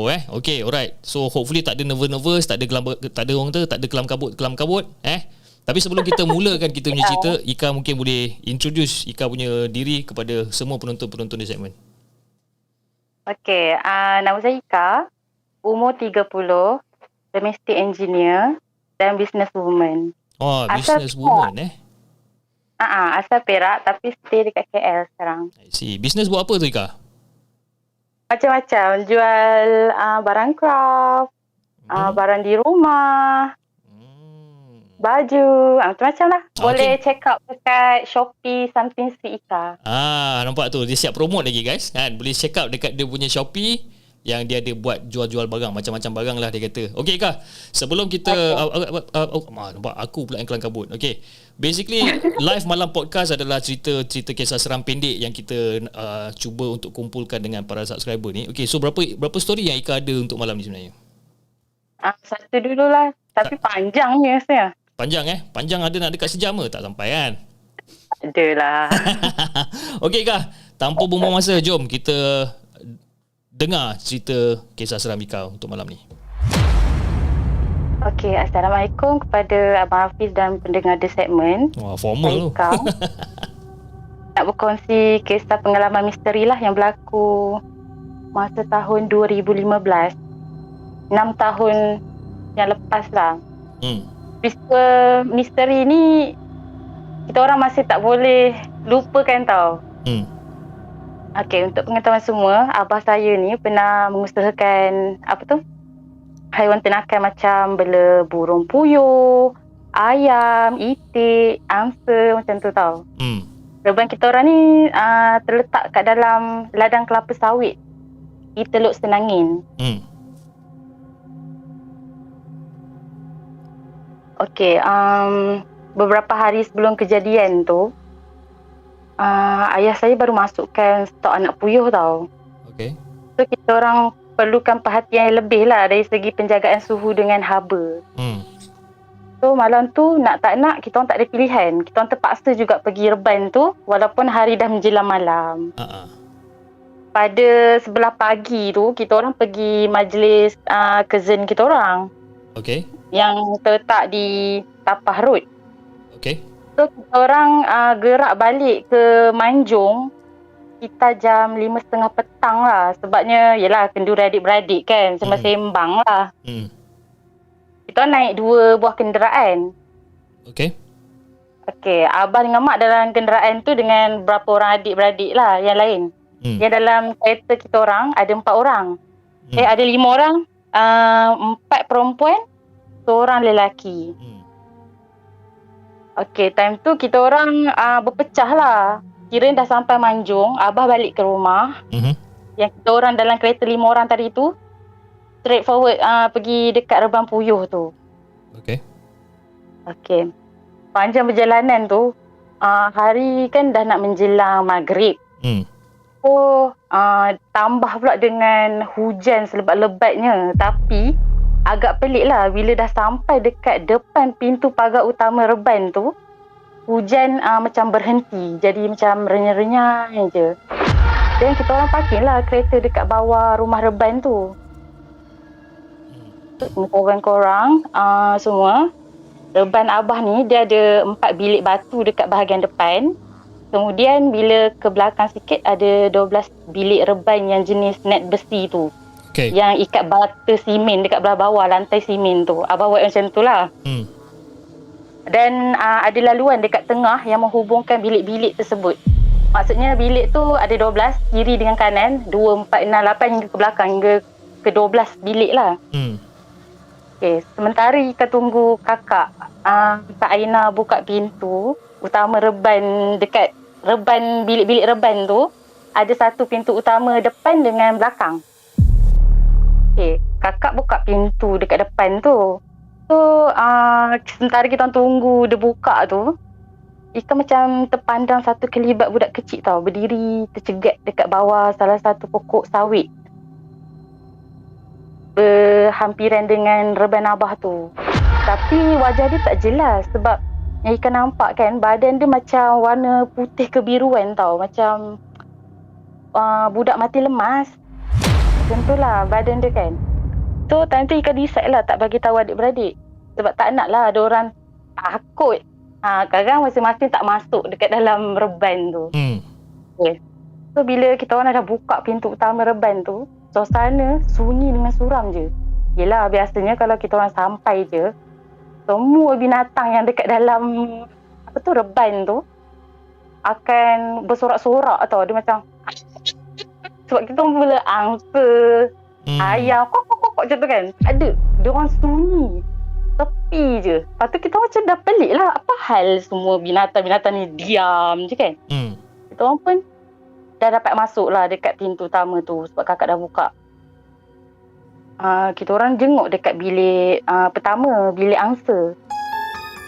Buka pintu tu, tengok angsa tu dia macam dia berkumpul. Bila Ika masuk bilik tu, dia ke belakang tau. Slow-slow dia ke belakang. Biasanya diorang ni, kalau macam kita lambat pergi hantar apa, lambat bagi dia makan, dia akan bising lah kan. Macam macam dah kebuluran lah. Tapi waktu tu angsa tu diam, lepas tu dia ke belakang. Lepas tu kita orang tak lengah-lengah lah. Kita orang cuci-cuci bekas-bekas makanan apa yang patut tu. Kita orang pun pergi pula dekat bilik ayam. Tapi kita orang hentikanlah niat tu sebab rasa macam tak sedap hati tau. Bila tengok ayam-ayam yang kat bilik ayam tu, semua berkumpul dekat depan pintu. Seolah-olah diorang berebut-rebut nak keluar tau. Tapi kita orang macam kita orang masing-masing macam sebenarnya takut, tapi kita senyap je sebab kita orang tengok situ, betul kita orang batalkan niat nak masuk dekat bilik ayam tu. So kita kan decide lah terus gerak ke bilik hujung sekali, bilik 11 dengan 12. So kita orang gerak kat bilik belakang tu lah yang terletak anak-anak puyuh yang Abah Ho beli tu. Kat situ kita orang ambil masa dalam 30 minit macam tu lah. Sebabnya anak burung puyuh ni dia meragam tau. Bila cuaca sejuk, hujan, dia macam haba dia tak betul lah apalah kan. So masa tu kita orang tengah tunggu kakak kita orang tengah adjust lah. So Ika macam nak basuh tangan lah. So Ika keluar daripada bilik tu, bilik yang anak puyuh tu. Kan laluan dekat tengah tadi tu kan ada bilik air. Tengah basuh tangan, tu tiba-tiba kan ada suara lelaki tua dia bagi salam. Assalamualaikum macam tu lah. Lepas tu Ika toleh belakang. Sebab ada seorang kakak Ika tu dia baru juga sampai kat pintu. Lepas tu dia pandai Ika macam ni. Oi, apa? Lepas tu Ika diam je lah. Lepas tu basuh tangan. Lepas tu dia bagi salam lagi. Assalamualaikum. Memang dengar dekat telinga kanan kau. Lepas tu yang kakak tu kan dia dah pandang. Weh, dengar. Dia tanya macam tu. Lepas tu Ika apa lagi? Tegur tunjuk isyarat. Diam lah, jangan cakap. Macam tu lah. Dah takut kan. Lepas tu korang jangan ingat cerita situ habis situ ya. Belum lagi. Oh, belum lagi ya? Belum. Lepas tu kat reban depan belum Ika tak masuk lagi lah dekat bilik puyuh tadi tu kan. Dekat Ika kira Ika tercegat dekat lorong tengah tu kan. Dah macam takut kan. Ika terdengar riuh tau, bunyi angsa dengan itik macam tengah bergaduh diselang-seli dengan bunyi budak-budak tengah mengaji. Korang bayangkanlah kat dalam hutan weh, mana ada rumah ataupun surau. Dengar lah budak-budak mengaji.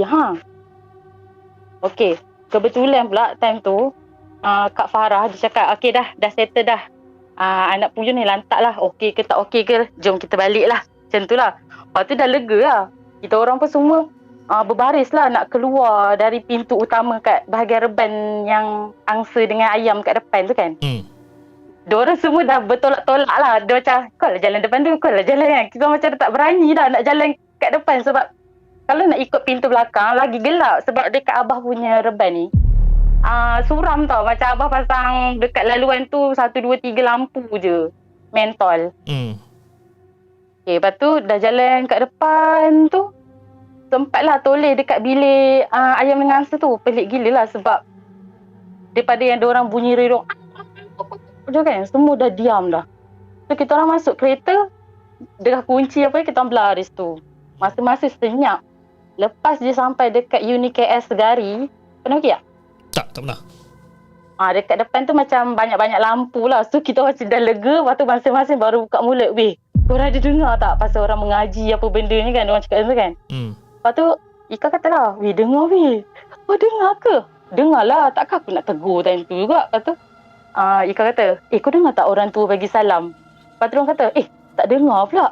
Tak mana. Lepas tu Ika pun buka cerita pasal aku dengar weh dekat bawah pokok sawit tu. Bapak macam ada budak. Tapi aku tak berani lah nak pandang kali kedua. Aku pandang sekali tu je lah. Lepas tu dah sampai rumah, kita orang duduk lah cerita dekat mak dengan abah kan. Mak tu percaya lah. Lepas tu dia senyum je. Lepas tu yang abah pula cakap tak ada apalah. Biasa lah tu kan. Biasa macam abah kita nak tenangkan lah kita supaya kita tak rasa takut kan. Sebabnya kalau kita orang takut, kita orang takkan kerban tu lagi lah. Ya tu, betul.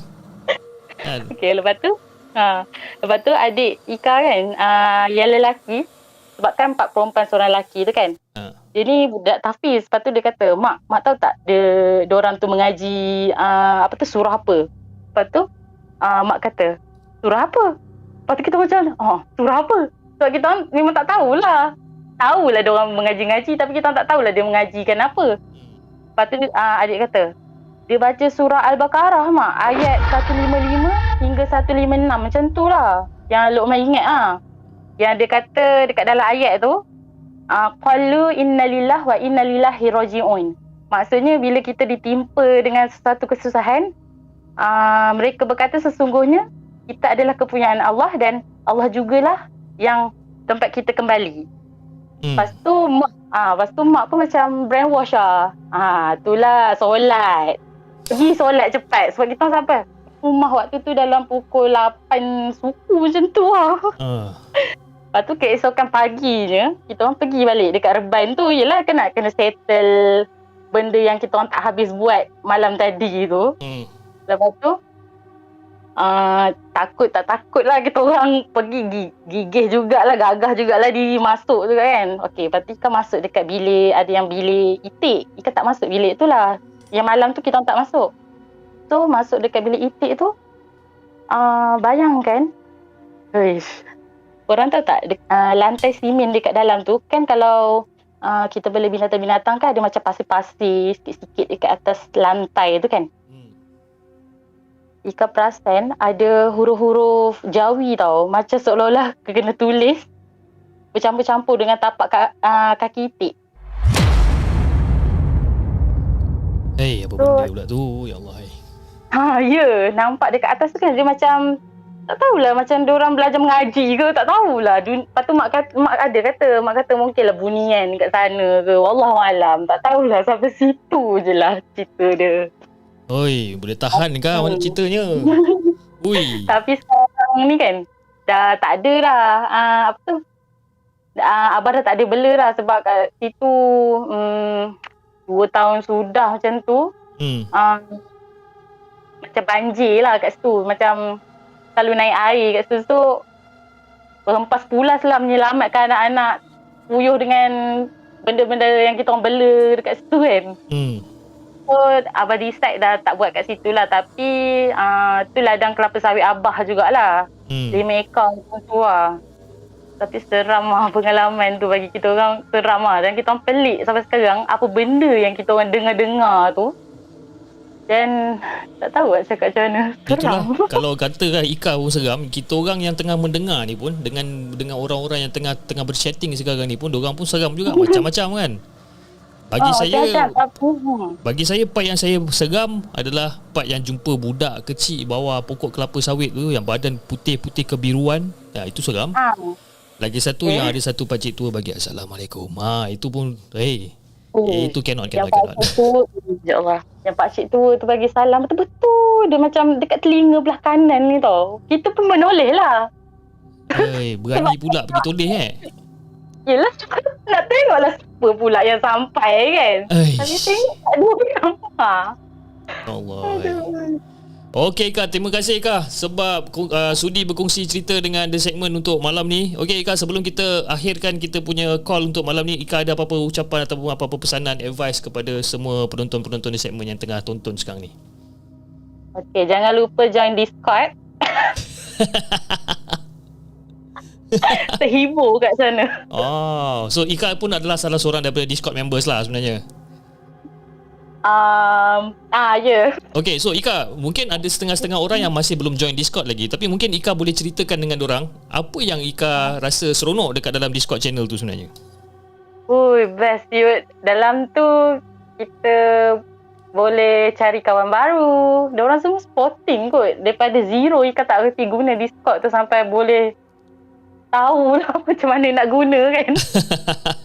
Dan macam kita orang pun dulu, kita orang pun memang, sebab saya bukan kaki game, jadi Discord tu kira first time lah dengar kan. Tapi bila saya dah pakai Discord macam okey lah, not bad lah Discord ni kan.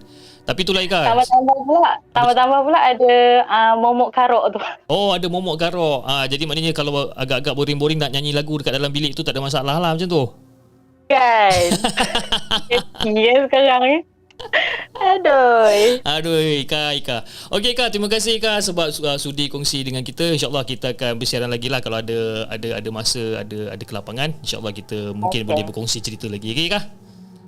Okey, boleh. Okey Ika, Assalamualaikum. Waalaikumsalam. Bye semua. Ika ni dia macam happy go lucky punya orang dia ni. Tapi cerita dia seram guys, seram.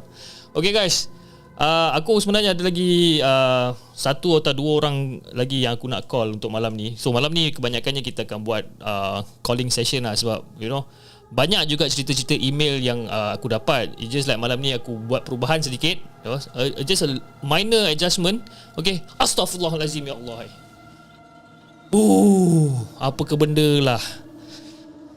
Okay, actually dekat sebelah pintu aku ni, dulu aku tak ada sangkut barang apa-apa dekat belakang pintu ni. Okay, rupa-rupanya wife aku dah sangkutkan dia punya baju warna hitam dengan dia punya telekung warna hitam. Sangkut betul-betul dekat belakang pintu ni. Jadi aku ingat apa benda lah tadi kan, rupa-rupanya baju dan telekung. Astaghfirullahaladzim. Oh, okay guys, kita take a break for 2 minutes bagi aku redakan aku punya debaran aku ni. Okay, dan kita akan kembali selepas ni.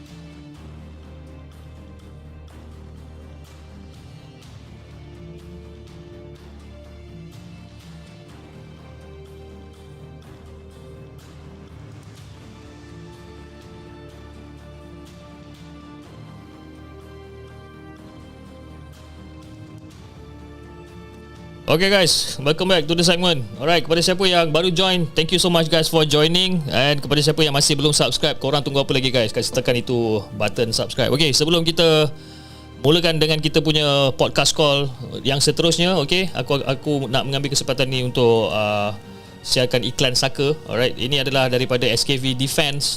Adalah satu botol ataupun satu produk di mana dia adalah a chewy tablet, a vitamin tablet untuk batuk-batuk, resdung sesama dan sebagainya. Okey. Harga pasaran adalah dalam RM66 dan harga untuk ahli adalah RM60. Okey. Banyak kebaikannya, dia menggunakan cendawan harimau dan sebagainya. Jadi kalau kepada sesiapa yang berminat untuk mencuba ataupun berminat untuk mencari ikhtiar yang terbaru untuk anda punya batuk sesama, resdung, korang boleh kontak nombor telefon yang tertera di skrin yang kita ada sekarang ni. Okey. Nombor telefonnya adalah 012-375-6916. Kontak dia sekarang. Kalau dia tanya mana dapat nombor telefon, cakap je dapat dekat The Segment. Pandai-pandailah dia nanti kan. Tak tahulah kalau ada diskaun ke apa, saya tak sure, saya tak pasti. But you guys boleh terus call. Alright. Okay. So kita cuba untuk buat satu panggilan. Okay, panggilan kepada, alamak, tertekan lagi. Asyik tertekan je benda ni. Sensitif betul. Panggilan pada salah seorang kita punya subscriber juga. Okey, kepada sesiapa yang ingin di call oleh saya daripada The Segment, korang boleh join the Discord channel. Kita akan buat schedule, dan bila kita dah ada schedule tu, dan kita akan call. Okey. Alright, kita akan cuba untuk call salah seorang daripada subscriber The Segment ni.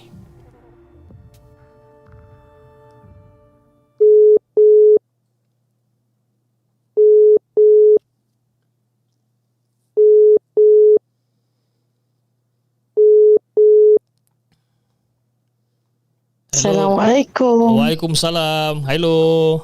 Nama saya Hafiz daripada The Segment. Ayu. Boleh saya tahu siapa yang tengah cakap dekat sana? Hai Ollie kat sini. Apa khabar? Alhamdulillah baik. Okey, Ollie, mungkin kalau Ollie tak tahu, sekarang ni kita tengah buat siaran secara langsung, live show. Okay. Malam ni adalah live show malam ni, dan kita call Ollie untuk ceritakan tentang kisah seram pendek yang Ollie ada sebenarnya. Oh, gitu. Pening kepala. dia tengah tengok movie lawan-lawan. Oh, lawan-lawan katanya. Oh, kejap kejap. Tikus movie lama-lama jap. Pause. Oh, kena pause dulu movie kan, pause dululah. Okey, tapi sebelum kita start kita punya cerita, mungkin Oli mungkin boleh memperkenalkan diri Oli kepada semua penonton. Oli buat apa, kerja kat mana dan sebagainya. Gunakan sebaik mungkin platform yang ada sekarang ni untuk orang kata promote apa benda yang you tengah buat sekarang ni, ataupun you buat bisnes ke apa ke. Go ahead. Alright, that's good. Okay, hi everyone, hi semua pendengar-pendengar, penonton-penonton the segment.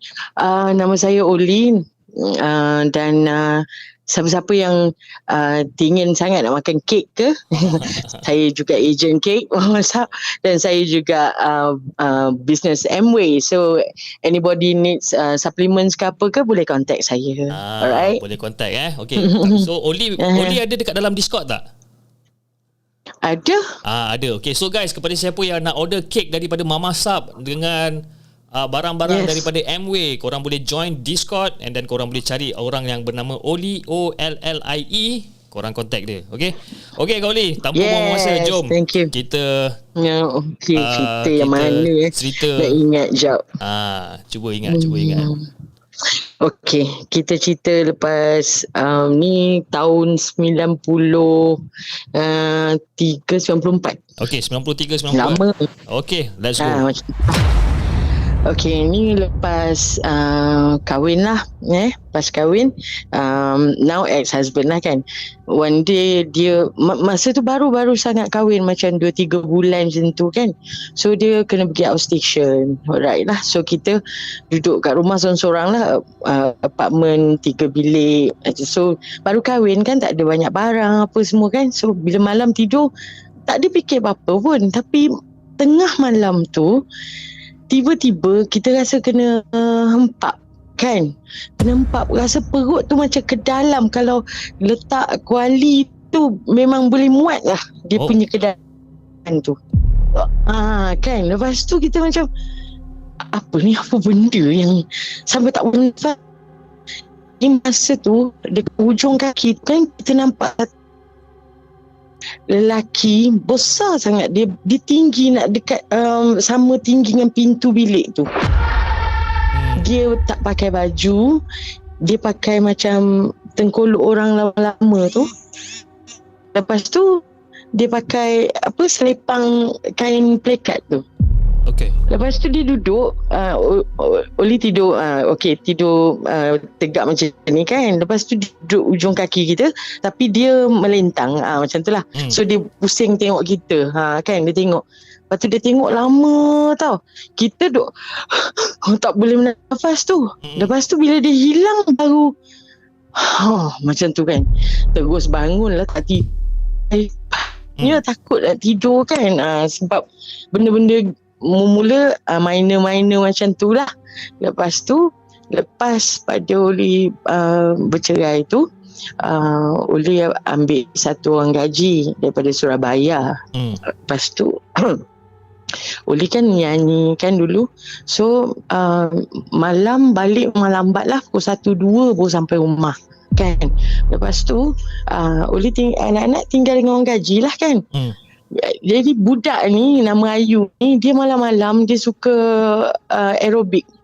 Dia letak satu cermin tinggi tu kan, cermin dia letak dekat sebelah dinding. Lepas tu TV kita kan, dia buka lah lagu Hindustan apa, dia melompat-lompat lah budak tu.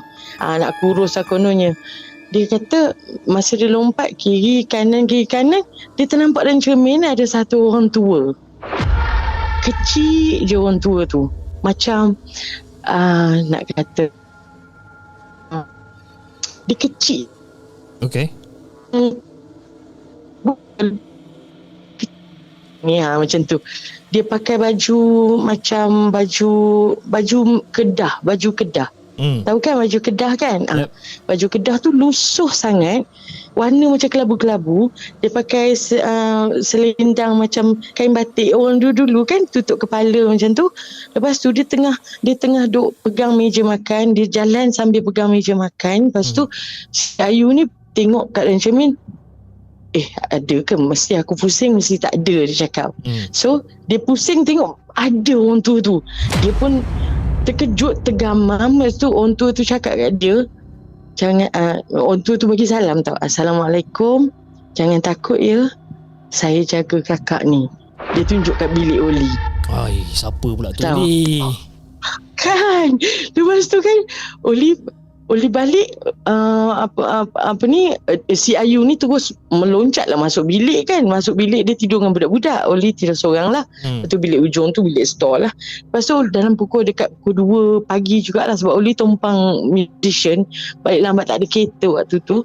So last kali kita lah, so naik atas macam biasa, tak ada apa kan. Lepas tu selalu malam kan Ayu dia memang, kita balik dia tengah melompat lah, duk aerobik tu. Sekali malam tak ada, dengan TV terbongkang buka semua, kipas apa elektrik semua terbuka. Budak ni pergi mana tiap. Lepas tu dia bagi salam. Lepas tu dia buka pintu sikit. Akak ke? Dia cakap kan. Dia keluar. Kakak sini kakak. Dia panggil masuk dalam bilik. Cakap, kau kenapa? Terkejut kita kan. Cakap, kak, akak jangan masuk bilik akak. Dia cakap macam tu. Kau dah kenapa malam-malam macam ni? Lepas tu dia cakap, nanti saya cerita, besok pagi saya cerita. Tak ada, aku penat ni, aku nak mandi semua. Oli pun masuk mandi, tak peduli kat dia. So dia tidurlah, Oli tutup semua lampu semua. Dia mandi masuk bilik nak tidurlah kan, dah lewat dah. Dalam pukul macam pukul 3 macam tu, Oli rasa berat sangat. Macam mana nak cakap berat tu, macam something tengah tengok aku macam tu. Kita dalam mengantuk mamai tu, kita macam apa benda lah pula kan. Sekali pusing ada orang tua tu duduk sebelah kiri Oli. Dia kecil, betul macam Ayu cakap tu lah kan. Ayu cakap jangan tidur sebab tadi ada. Dia cerita lah, cakap mengarut lah kau ni kan. Tu Oli pergi mandi tu. Sekali bila Oli tengok, Oli dah macam rasa macam kaki semua dah tertanggal, tak boleh nak bangun apa semua kan. Cakap apa benda ni, ya Allah. Lepas tu dia tengok, dia senyum je tau. Cakap siapa pula orang tua ni. Tapi dia tengok macam dia macam tidur elok macam tu. Dia tak cakap, tapi kita tahu daripada muka dia tu macam tidur elok lah, macam tu lah. Lepas tu just macam hilang tu. Oli rasa macam bilik tu macam ringan balik macam tu kan. Okey, lepas itu kejadian yang Oli first time nampak orang tua tu. Kejadian kedua pula, Oli pergi klinik demam panas. Masa tu kita adalah berkawan dengan seseorang kan. So boyfriend kita ni bawa lah, demam panas sangat, merah muka semua. Pergi klinik kat Ampang lah, Dr. Wan Julia tak salah klinik tu. So pergi masuk, bila doktor panggil kan, Oli, kita pun masuk. Doktor tengok Oli, dia terus cakap Allahu Akbar. Dia cakap macam tu. Oli, sebab Oli dah biasa dengan doktor tu. Dia cakap, doktor apa khabar?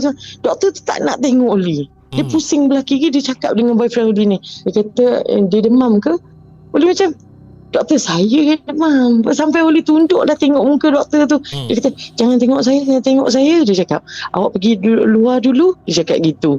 Lepas tu Oli macam, aku ni ada sakit kronik ke? Sampai dia tak nak cakap, tak terfikir benda lain. Oli pun duduk luar. Tapi macam lama sangat dia orang bincang ni, Oli terus masuk, rempuh balik masuk. Tu dia cakap, doktor apa ni? Dia cakap kan.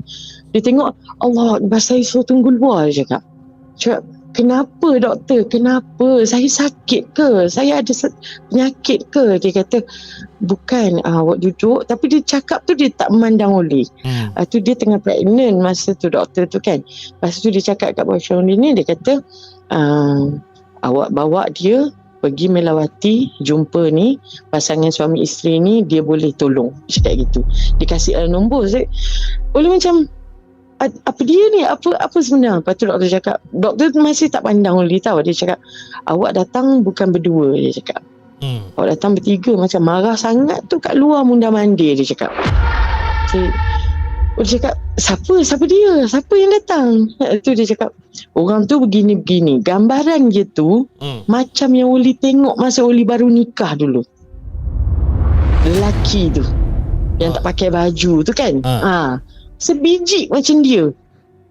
dia kata besar orangnya, tinggi pintu, dia cakap tinggi pintu tinggi sangat. Lepas tu dia tak pakai baju, dia pakai selipang, pakai kain belekat. Lepas tu dia mundar-mandir, dia pakai tengkolok orang lama, dia cakap.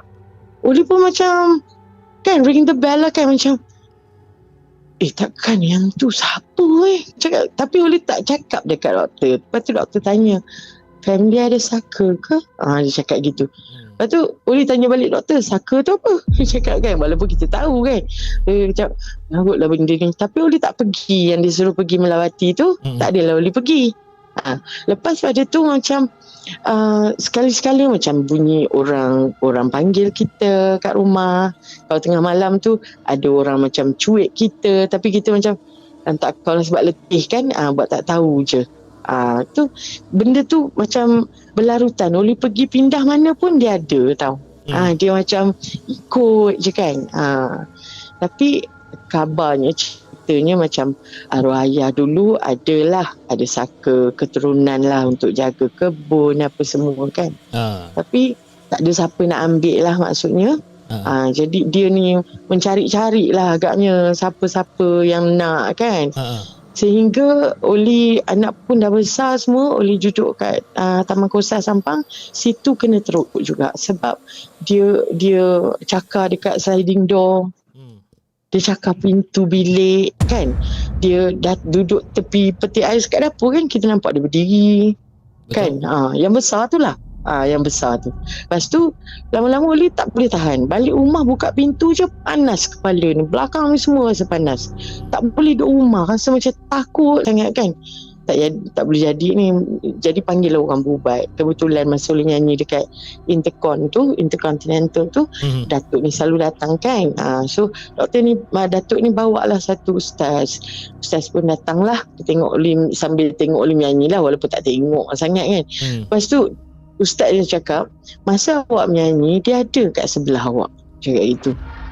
Dia berdiri je macam bodyguard gitu. Uish. Lepas tu Oleh tanya dekat ustaz tu, maknanya kalau Oleh pergi mana-mana dia ada lah. Dia ada, most probably memang dia ada lah. Cakap dia ni siapa? Ini saya tak tahu, dia sama ada daripada tempat awak tinggal tu ataupun daripada macam awak cerita saka tu. Saya tak tahu dia daripada mana, cakap. Lepas tu Oleh balik malam bawa kereta seorang-seorang. Tentulah kita rasa dia duduk sebelah kita kan. Memang aku pasang ayat Quran, aku selawat sepanjang jalan sampai rumah lah kan. Kita jadi takut lah kan. Dia macam ngeri kot, kita dah tahu macam dia asyik berdiri sebelah kita apa semua kan. Tapi akhirnya ustaz tu berubat daripada jauh, dia tak dapat datang. Gangguan malam yang ustaz tu berubat tu memang teruk lah. Dia mencakar sliding door, kita rasa macam dia baling benda dekat sliding door tu daripada luar. Berdebam macam tu tau. Aku cakap apa benda lah pula. Memang Oleh suka tengok YouTube lah, main game lah sampai besok pagi. Lepas subuh tidur. Dah balik kerja lambat kan, menyanyi kan. Jadi malam tu memang tinggal laptop depan tu, TV pun terbuka, lari masuk bilik. Memang bunyi dia tu satu macam lah, cakap macam marah-marah kan. So dia cakap, ini benda ni kalau aku kalau dia orang nak bagi pun memang aku tak nak macam tu lah kan. Kita dah lah lemah kan. Tapi katanya yang makcik kecil tu katanya daripada Gunung Jerai. Sebab zaman Oleh sekolah, Oleh pernah pergi sana dan Oleh kena. Lepas tu selalu pengsan lah, selalu meracau, selalu macam kena rasuk lah macam tu. Zaman sekolah lagi kena. Tapi Oleh ni orang yang tak buat, skeptikal sikit, orang tak percaya sangat. Macam aku tak nampak memang aku tak percaya punya. Macam gitu. Tapi bila tengok yang orang tua tu the first time Oleh tengok, so Oleh macam aku percaya dia ada lah. Macam gitulah kan. Terpaksa lah percaya kan. Sekarang kau nak percaya kan, macam tu kan. Tapi Oleh wonder, dah lama dah sampai sekarang Oleh tak pernah jumpa yang baik yang lelaki tu baik yang perempuan tu. Makcik tu, nenek tu kan. Oleh syak lah. Macam jangan kan. Oleh harap satu harap tak jumpa, dan lagi satu Oleh tak tahu, mungkin yang perempuan tu daripada Gunung Jerai lah mungkin, kan? Yang lelaki tu mungkin yang daripada Saka family ke, macam gitulah. Oleh punya assumption macam tu lah kan, assume as macam tu lah. Itulah dia. Alright Kak Oli, kan? Thank you so much sebabkan sudi untuk share kisah seram ni. Weh, boleh tahan juga seram dia kan. Dia yang paling seram tu bab yang orang gaji tu nampak benda tu dekat cermin. Yes, kan? Itu tu, yang seram kan. Lepas tu pergi doktor, pergi doktor pula nampak kan. Aduh yai, macam mana kan, cuak pula. Hal kan, kau tengok aku macam ni. Kan okay, kali cerita yang lain pula. Banyak lagi nak cerita. Banyak lagi. Cantik. Kalau banyak lagi kan, kita akan schedulekan kita punya beberapa episod. Okay guys, kalau kepada sesiapa yang tengah tengok live sekarang ni, and kalau korang nak Oli untuk continue cerita part 2, part 3 dan sebagainya, korang komen sekarang ni. Kita tengok berapa ramai orang yang nak Kak Oli cerita lagi ni, kan? Kalau kita dapat banyak voting, jom kita buat satu recorded podcast session. Kongsi lah, kan? So, okay Kak Oli, saya ada soalan sikit. Masa tadi Kak Oli ada cakap yang apa, you menyanyi, you ni artis ke atau macam mana? Tidak, saya hanyalah menyanyi. Saya bukan penyanyi. Penyanyi tu yang terkenal tu kan. Saya tak terkenal. Bolehlah cik makan, cik makan. Okey, hari ni lah sebelum, sebab kita pun ada lagi dalam 5 minit lagi kita nak end kita punya live show malam ni. Hafiz nak try lah Kak Oli ni, you punya spotting ni tahap macam mana kan? Mungkin Kak Oli boleh belanja kita satu lagu. Alamak, lagu apa tu? Apa-apa lagu? Apa-apa lagu yang Kak Oli selalu menyanyi kan? Oh, yang selalu nyanyi kejap. Hafiz suka lagu apa Hafiz? Banyak, macam-macam lagu ada. Tapi lagu-lagu lama saya pun tak berapa nak tahu sangat sebenarnya. Lagu lama tak tahu, lagu baru je lah tahu. Ada gitu. Bedal. Kejap ya. Lagu lama lah, lagu jazz boleh lah. Boleh. Jazz, blues. Boleh, tak ada hal. At last, my love has come along. My lonely days are over. And love is like a song. Yeah, at last. The skies above are blue. My heart was wrapped up in clover. The night I look at you. Kan, you lah. Terbaik Kak Oli. Macam Syukri Yahya tu kan. Alamak, bodek sikit pula. Okey, kita bagi tepukan untuk Kak Oli sebab menyanyi lagu belanja dengan kita malam ni kan. Terbaiklah Kak Oli. Itu lagu daripada siapa? Eta James lah. Era James. Itu favourite tu. Itulah lagu-lagu orang lama kan, Era James kan. Okay lah Kak Oli, thank you so much for being such a very supportive and supporting subscriber untuk menceritakan kisah seram dan siap boleh orang kata menyanyi lagi-lagi untuk kita orang. Terbaiklah Kak Oli kan. InsyaAllah tengah malam kan menyanyi buang terbait betul aku ni. Ini kalau anak-anak tak tidur lagi. Ini kalau anak-anak tak tidur ni cakap apa benda mak aku ni buang terbait kan nyanyi malam-malam ni kan. Tak pernah hayat dia dengan mak dia menyanyi dalam rumah ni tau. Nama je kerja menyanyi, tak pernah aku menyanyi dalam rumah ni. Boleh. Okay Kak Oli, thank you so much Kak Oli for your time Kak Oli. Okay. Alright, assalamualaikum. You, bye. Bye semua. Bye. Salam. Okay guys, itu dah dia daripada Kak Oli. Okay, Kak Oli dia adalah seorang yang menyanyi dan juga dia ada kisah-kisah seram yang diceritakan kita. Memang fun. Memang aku sengaja simpankan Kak Oli ni pada last slot untuk live malam podcast disebabkan dia mempunyai satu karakter yang orang kata very happy go lucky punya orang lah, senang cerita. Okay, so guys, jam sudah menunjukkan pada pukul 11.58 malam dan secara sadly aku terpaksa end kita punya live session sedikit masa lagi. Okay, dan kepada sesiapa yang masih belum subscribe to this particular channel, aku harap korang boleh tekan butang subscribe. Okay, and then yang mana yang masih belum join the Discord channel, okay, korang boleh join Discord channel. Okay, kita akan minta tolong daripada moderator Hanif Selamat, Specter dan ataupun That Creepy Guy untuk letak link Discord untuk kita terima ataupun untuk kita welcome the new members of Discord untuk join and have fun dekat dalam Discord, okay? So guys, insyaAllah kita akan jumpa lagi on the next coming episode next week, insyaAllah pada waktu yang sama, pada pukul 10 malam. Cuma aku dapat rasakan yang bila kita buat session live 2 jam, benda tu macam agak lengthy, agak panjang. So aku terfikir untuk kurangkan mungkin sejam ke sejam setengah, tapi aku tak decide lagi. But kita tengoklah macam mana, okay? And aku, sebelum aku menggunakan diri, aku just nak minta maaf kalau aku ada terkasar bahasa, tersilap kata, you know, tergelak terlebih dan sebagainya. Aku minta maaf sangat-sangat guys, okay? Jangan lupa like, share dan subscribe channel The Segment. InsyaAllah kita akan jumpa lagi on the next coming episode. Assalamualaikum.